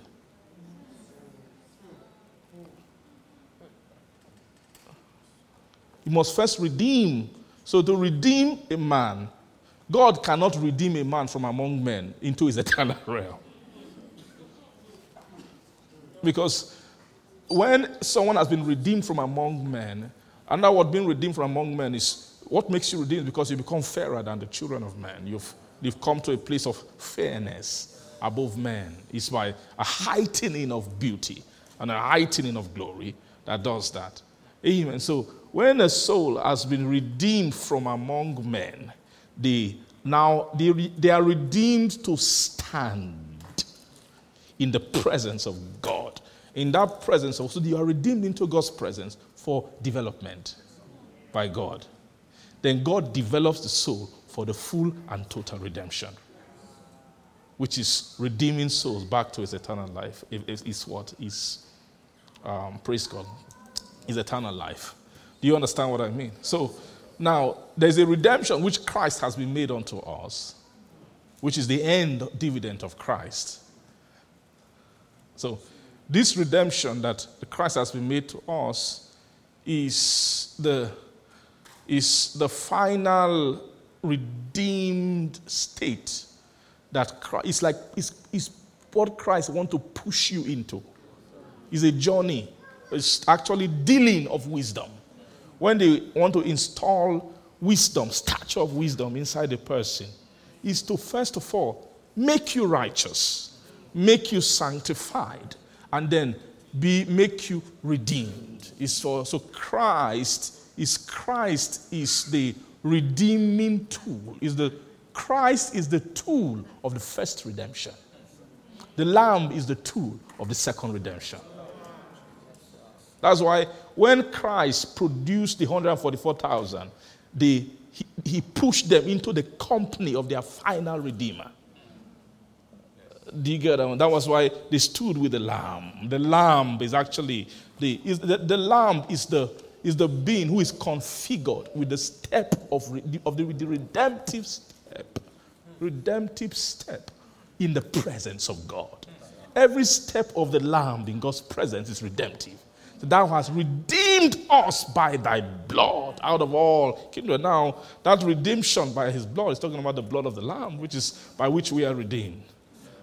Do you get what I'm saying? The blood, you must first be redeemed by the blood of Christ. Then after that, there's what you call the redemption by what? The God by the blood of the Lamb. Am I getting some sense? Are you getting some sense of the scriptures? Praise the Lord. So just what I want to, want to tell you is that is that Christ, you see that righteousness, sanctification, and then what? Redemption is what is all wisdom. That's just the, that's the main thing. What Christ has been made unto of God is made unto us is wisdom. all those and they are, ask, they are saying is not necessarily that, that the other things are different from wisdom. It's just trying to lay out all the things, right? That, that wisdom, when you see, ah, man, you are wise, oh. The first, the first stature of wisdom is, is righteous. Somebody who, nobody can have righteousness without wisdom. Is a righteousness. They now say, they now say sanctification is also a wisdom. And then redemption is also what? A wisdom. Are you seeing what I'm trying to say? Praise the Lord. So, um, this wisdom here is the is also an anointing. Is an inward inheritance of spirit. That's the best way to describe what is wisdom. What is wisdom? Wisdom is not wisdom is not laws or rules or wisdom. Wisdom is wisdom is that thing which brings answer.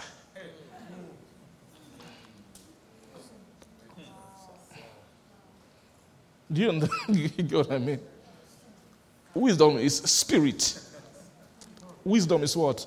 Is spirit. Wisdom is spirit. The, the anointing, that wisdom is the is the inward inheritance of spirit. Is the is the marriage of the fabric of the heart to spirit. When the fabric of the heart marries spirit nature, it amounts to wisdom stature.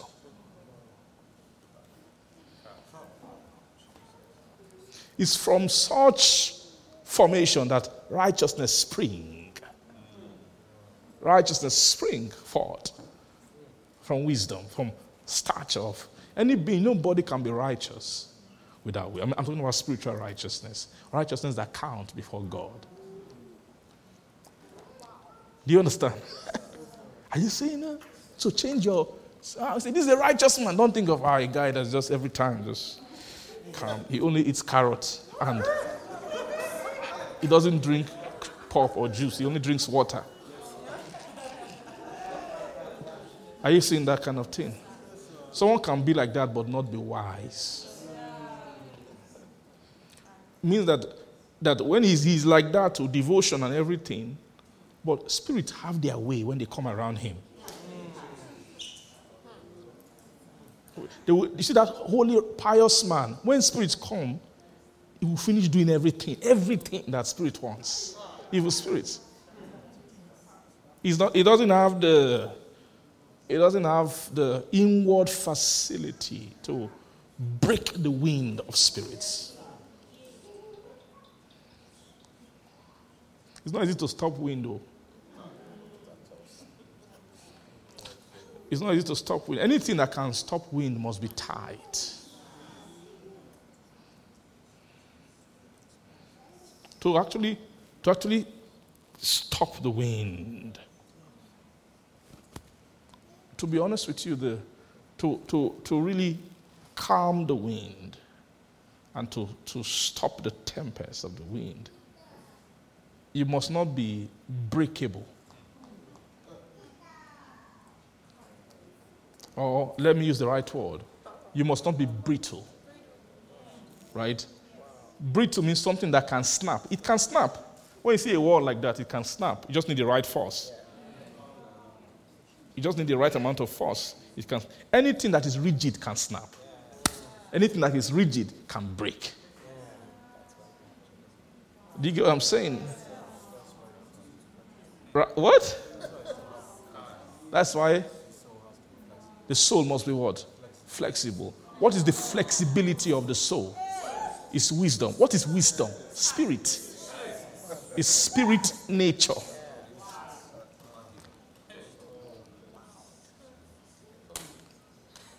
It's from such nature. You see righteous. You just see a being is defeating sin every time. Every time. Spirits will become baffled. They'll be wondering, what kind of thing is this? Like imagine Jesus of Nazareth, just a young boy. Like what? Why can't you do what other young boys do? What? Why? Because something was happening to him. Some they were, they were training, training, training, training was was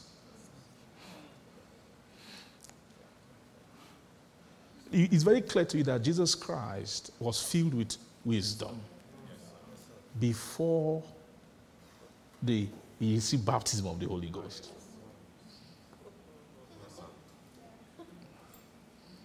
Do you agree? Are you seeing that? That when I say filled with wisdom, I mean his heart. They, they were, they were, he was undergoing through training, right from when he was young, to make him wise hearted. It's not one day, it wasn't that he appeared in Jordan, Holy Ghost came and he now began to talk with wisdom of the Spirit or began to act with You know, the, it took him decades for them to create the fabric of wisdom. That spiritual uh, nature that can, you, you see Jesus, they are, they are talking to him, he, he will be catching thought. Catching thought. He can, he can discern them. They are naked. Because of the dexterity of his inward nature, he's able to. He's not, eh, praise the Lord. You know all those questions of Pharisees, they are meant to break him. But, but rather, when, when they throw it at him, he will catch it. When they were trying to, to make him fall, when they brought the woman caught in adultery, all those things they were doing is if you bring, bring a, a brittle, a straight, hard man and then put him in that situation, he will fail woefully. He will fail woefully. He will fail woefully. He will not know what to do. He will not, he's not able to extray the spirit import of their, their question, their conversation. He will be too, his mind will be too possessed with doing the right thing. You, you see that thing? Doing the right. No, no, no. This is right. This is right. This is the right thing. She fornicated, she did adultery. Is that thing?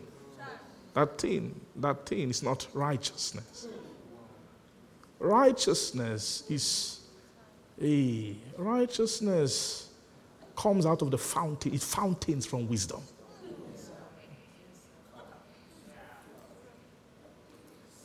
That's why they say that the zeal of man worketh not the righteousness of God.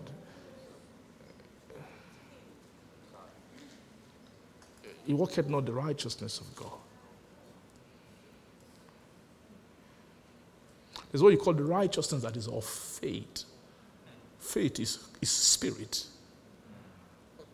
Faith is spirit. Faith is spirit.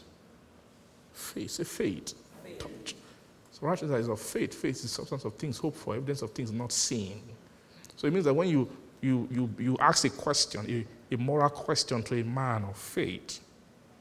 It doesn't, it doesn't calculate, it doesn't, that, that, the answer doesn't bounce back out of his rigid moral wall. But rather, he takes that question, he moves it into the unseen. Do you get what I'm saying? And then he will, he will query the unseen for an answer. That is spiritual wisdom. That was how Jesus was. It's very clear that Jesus' thought was different. He was pulling things from another, from another place.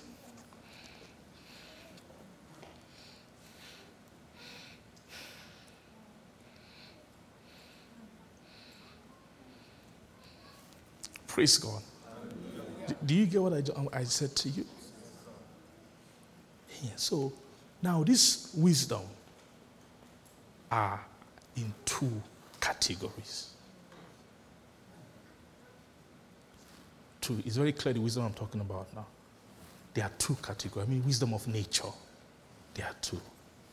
There is the wisdom of Christ and the wisdom of God. They are not the same. There's the wisdom of Christ first, and then what?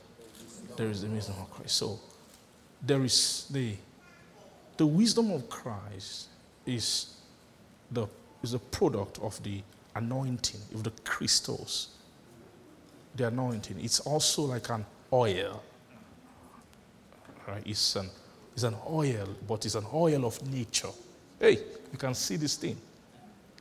Anointed nature.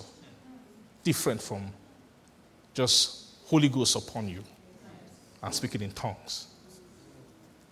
Spirits don't fear that one too because they know that, they know that, you're speaking in tongues will stop at one point. They'll just wait for you to stop. Nobody can speak in tongues forever. You, praise God. Then when you finish speaking in tongues and everything, they know, they know where you're going to land. They know you're going to land back inside your nature. So they come to your nature and wait for you. They, you, you can go and do your speaking in tongues, and then after you,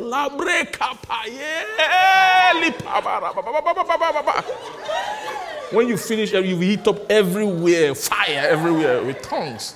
They know that you can't. They know you can't. That inside that anointing, you you you know fire, you breathe it out. They know you cannot open it and stay inside. They know that after a while you will land back inside your nature. So that's where they come and wait for you.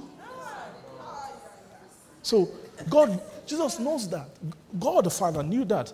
So that's why he didn't bother about that first, that one a lot first with for Jesus. But rather for decades they were working on his anointed nature. How they made the Christ, the Christos. It took time.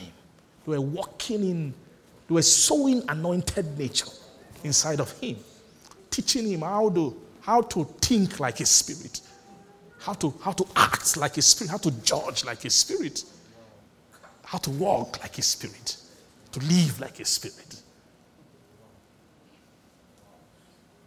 They were pouring and rubbing out, they were massaging oil inside his spiritual brain cells, inside his spiritual thinking and logic. They were tearing it and dividing it. The men think this way, you, you must think differently.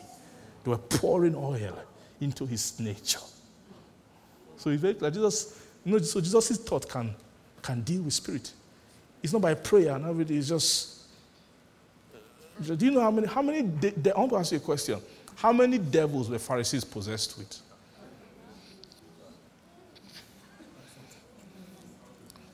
Huh? That's just demons. Or not, I'm not talking about the spirits controlling them.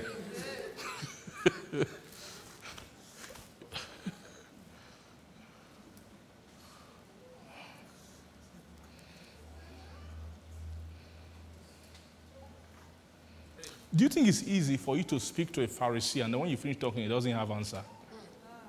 Do you know what kind of being that is?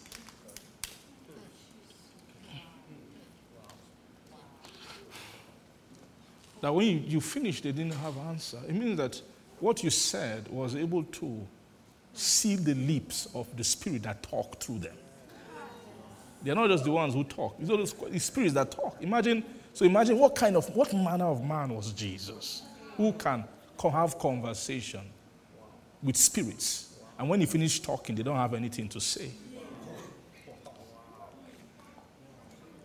It wasn't only Jesus. After a while, the apostles, they all behaved, became like that. He said that when Paul said they couldn't resist the wisdom with which he spoke.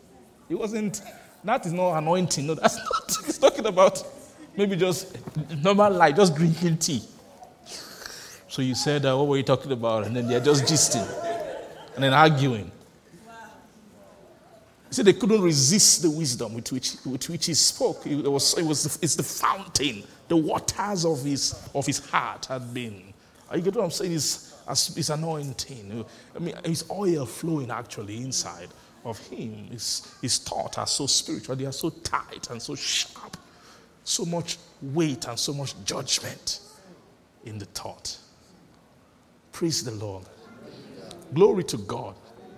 So I see there are, I said there are two wisdom. There is the wisdom of who? Of Christ. And then there is what? The, the wisdom of God. So it's then also clear that there is the spirit of Christ, and then there is the spirit of God. Right? Which is by spirit I mean the anointing and the anointed nature. We're talking about the. Hmm.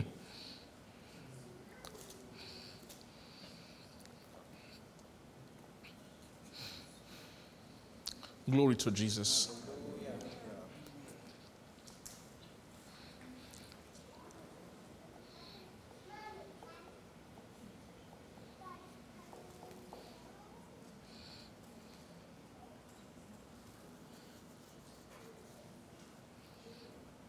That was love righteousness and hated wickedness.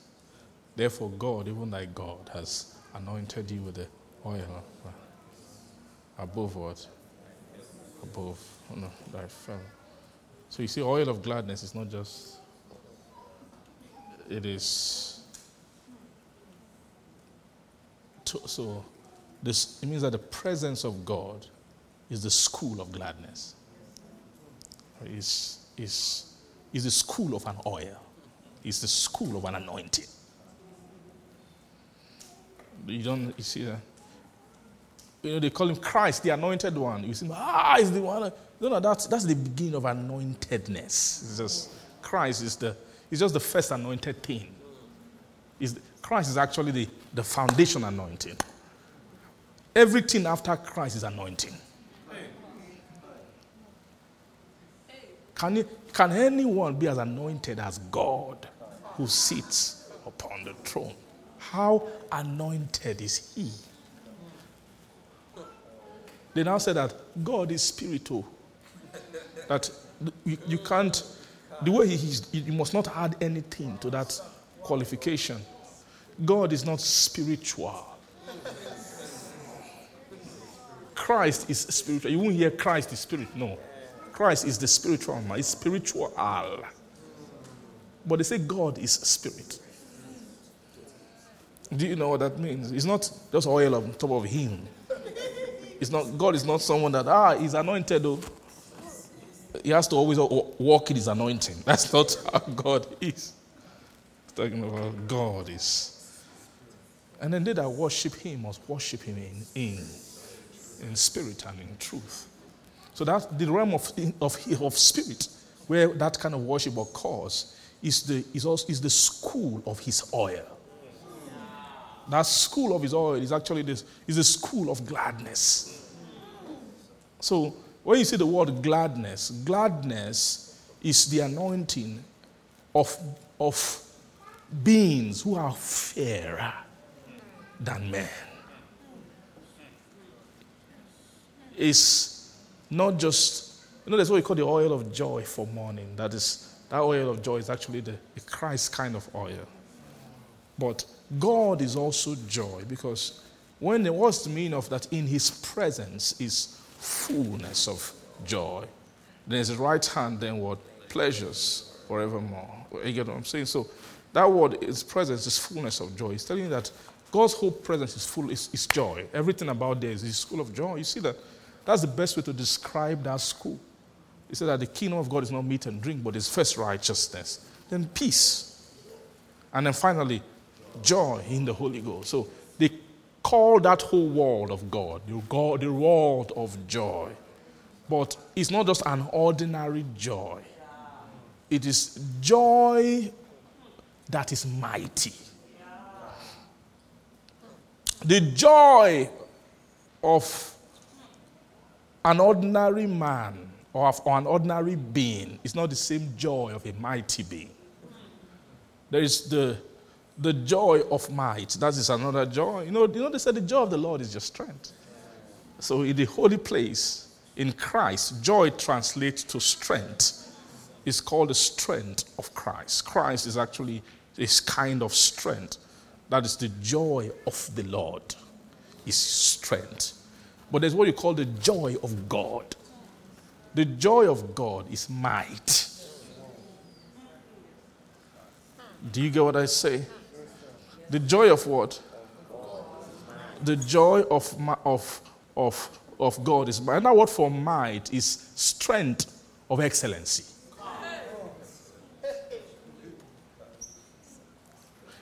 Bless you is, is angels who excel in strength. They have excellent strength.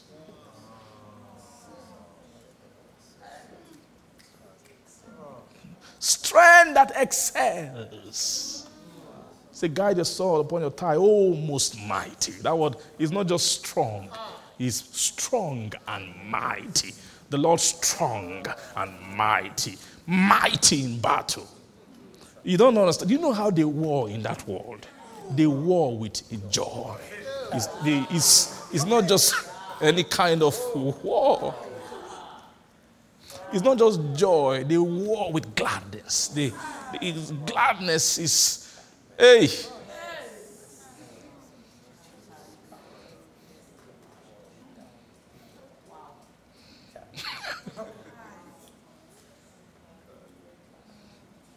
That's the realm altogether. Yeah, some of some a type of that thing is where where you see, you know, a, a- strength of, of an army is not in the muscle, it's in their song.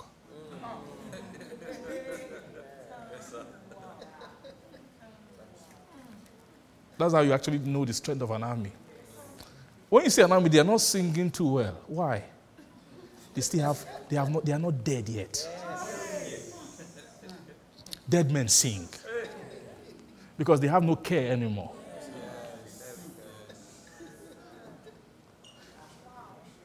When they are dead, so so battle is, is party, is gyration. Pa- pa- ja- battle is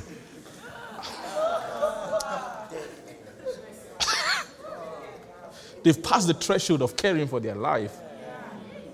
That that burden of my me, myself, that burden of of you know that you know that thing keeps you Amen. It's, that's the, the reason Zion is to take that thing away.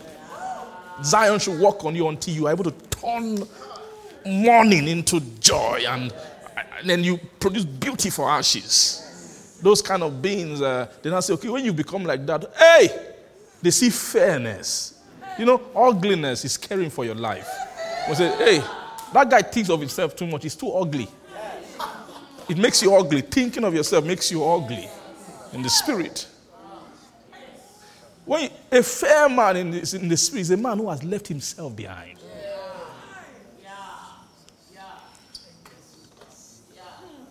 Those are those are mighty men, like like David. Have you, read about the mighty men of David? They began to describe those. Those guys are not ordinary beings. there was a time when two of them was it two of them? David just said, Ah, if all that one will give me water to drink from the well, he just described the well as in the garrison of the Philistines, where all their warriors are. There was a well there. And he didn't, didn't send them message, he didn't ask them questions. He just, just say, Oh, that somebody will do that. You know, you know that wishful thinking. I wish someone would just get me a drink.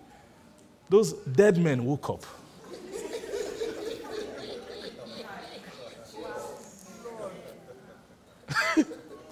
They said, Ah, the king had just sent us on a stroll.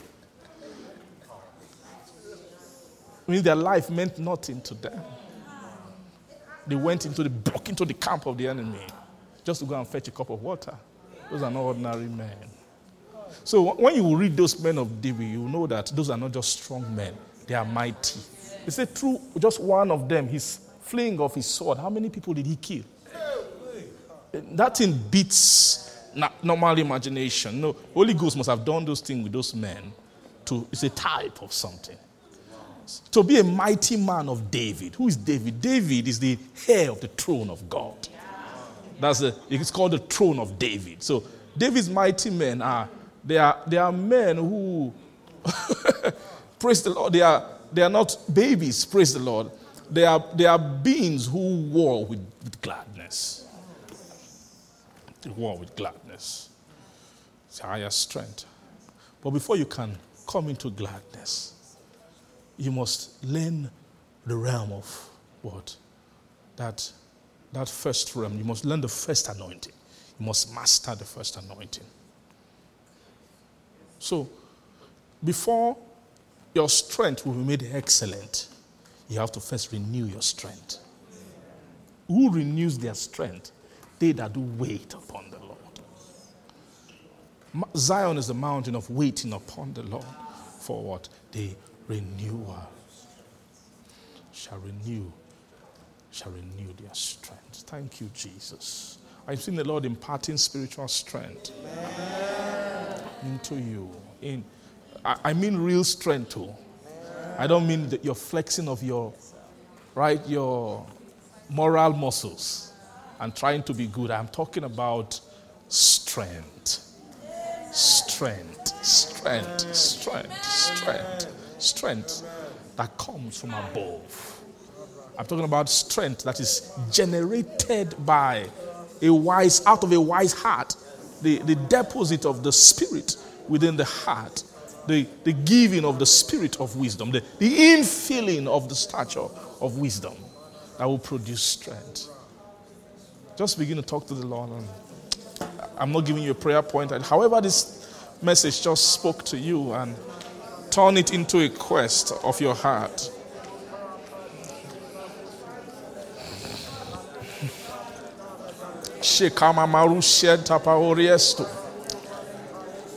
Oh, mama i cresco te livrendo hanoha.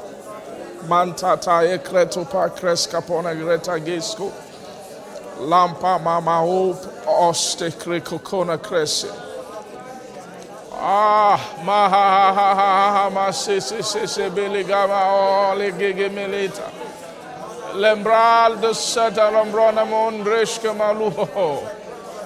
Oh, Mahaso, Mahaso, Mahaso, Mahaso, Mahaso, Mahaso, Mahaso, Mahaso, Mahaso, Mahaso, Mahaso.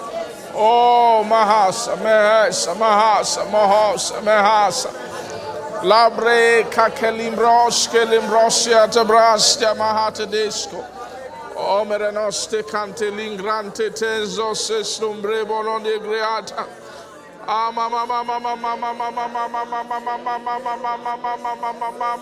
Lembrandele contrana mansorie de boscheta.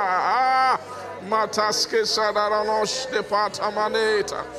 Le freta sonda sionjai lombraske lembranjario te cariota candreta ota.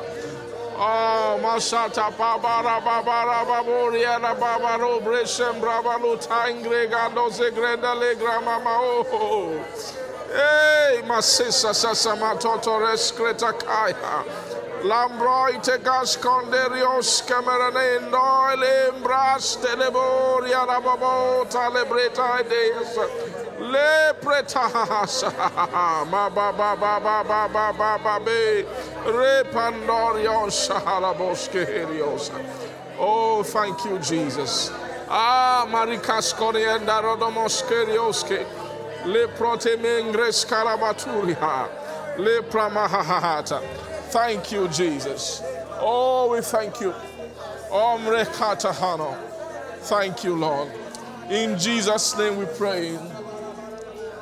Oh, Lord, you've heard the, the cry of our heart, responding, responding with quest, Lord. We're just responding to your thoughts, your righteous, holy, beautiful. So you know the thoughts you have towards us, they're thoughts of good. These are thoughts of good, not of evil, to bring us to an expected end. Father, may this end not elude any of us. May no one miss the dividend, the blessing, the actual allocation of these things, the, the rotting out, the, the bringing about of this great blessing within our soul, within our frame, within our nature, Lord. I pray distribute these dealings, Lord, to every heart. Distribute these dealings to every soul, to every soul, to every soul. Everyone under the sound of my voice, I pray, God, distribute it. All the, the dealings, the training, the school that will bring about this anointed nature, this inheritance of wisdom of the Spirit. Thank you, Lord. Thank you because the priestly doors are open these priestly gates are open even to our soul, and we will walk in. We'll take our possession. Thank you. You've not called Jacob to seek you in vain. He said, Upon Mount Zion there shall be deliverance, there shall be holiness, and the sons of Jacob will possess their possession. We will possess it. Thank you, our Father. We give all the glory to your name. Let's just thank God. Just thank the Lord. I want you to thank God and just Smerenoske receive with thanksgiving now. When you thank Him, you are saying, Lord, it is done. I have, I have received it. This blessing will not go, it won't evaporate. But Lord, I trap it and I receive it with thanksgiving. We receive it with thanksgiving. Thank you, Lord. The doors to these things are open, even within our soul. Thank you, our Father. We give you all the praise, oh Lord. Thank you. In Jesus' name we pray. Amen. Thank you, Lord Jesus. God bless you. Between the cherubim, shine forth. You dwells between the cherubim, shine forth. You dwells between the cherubim, shine forth. You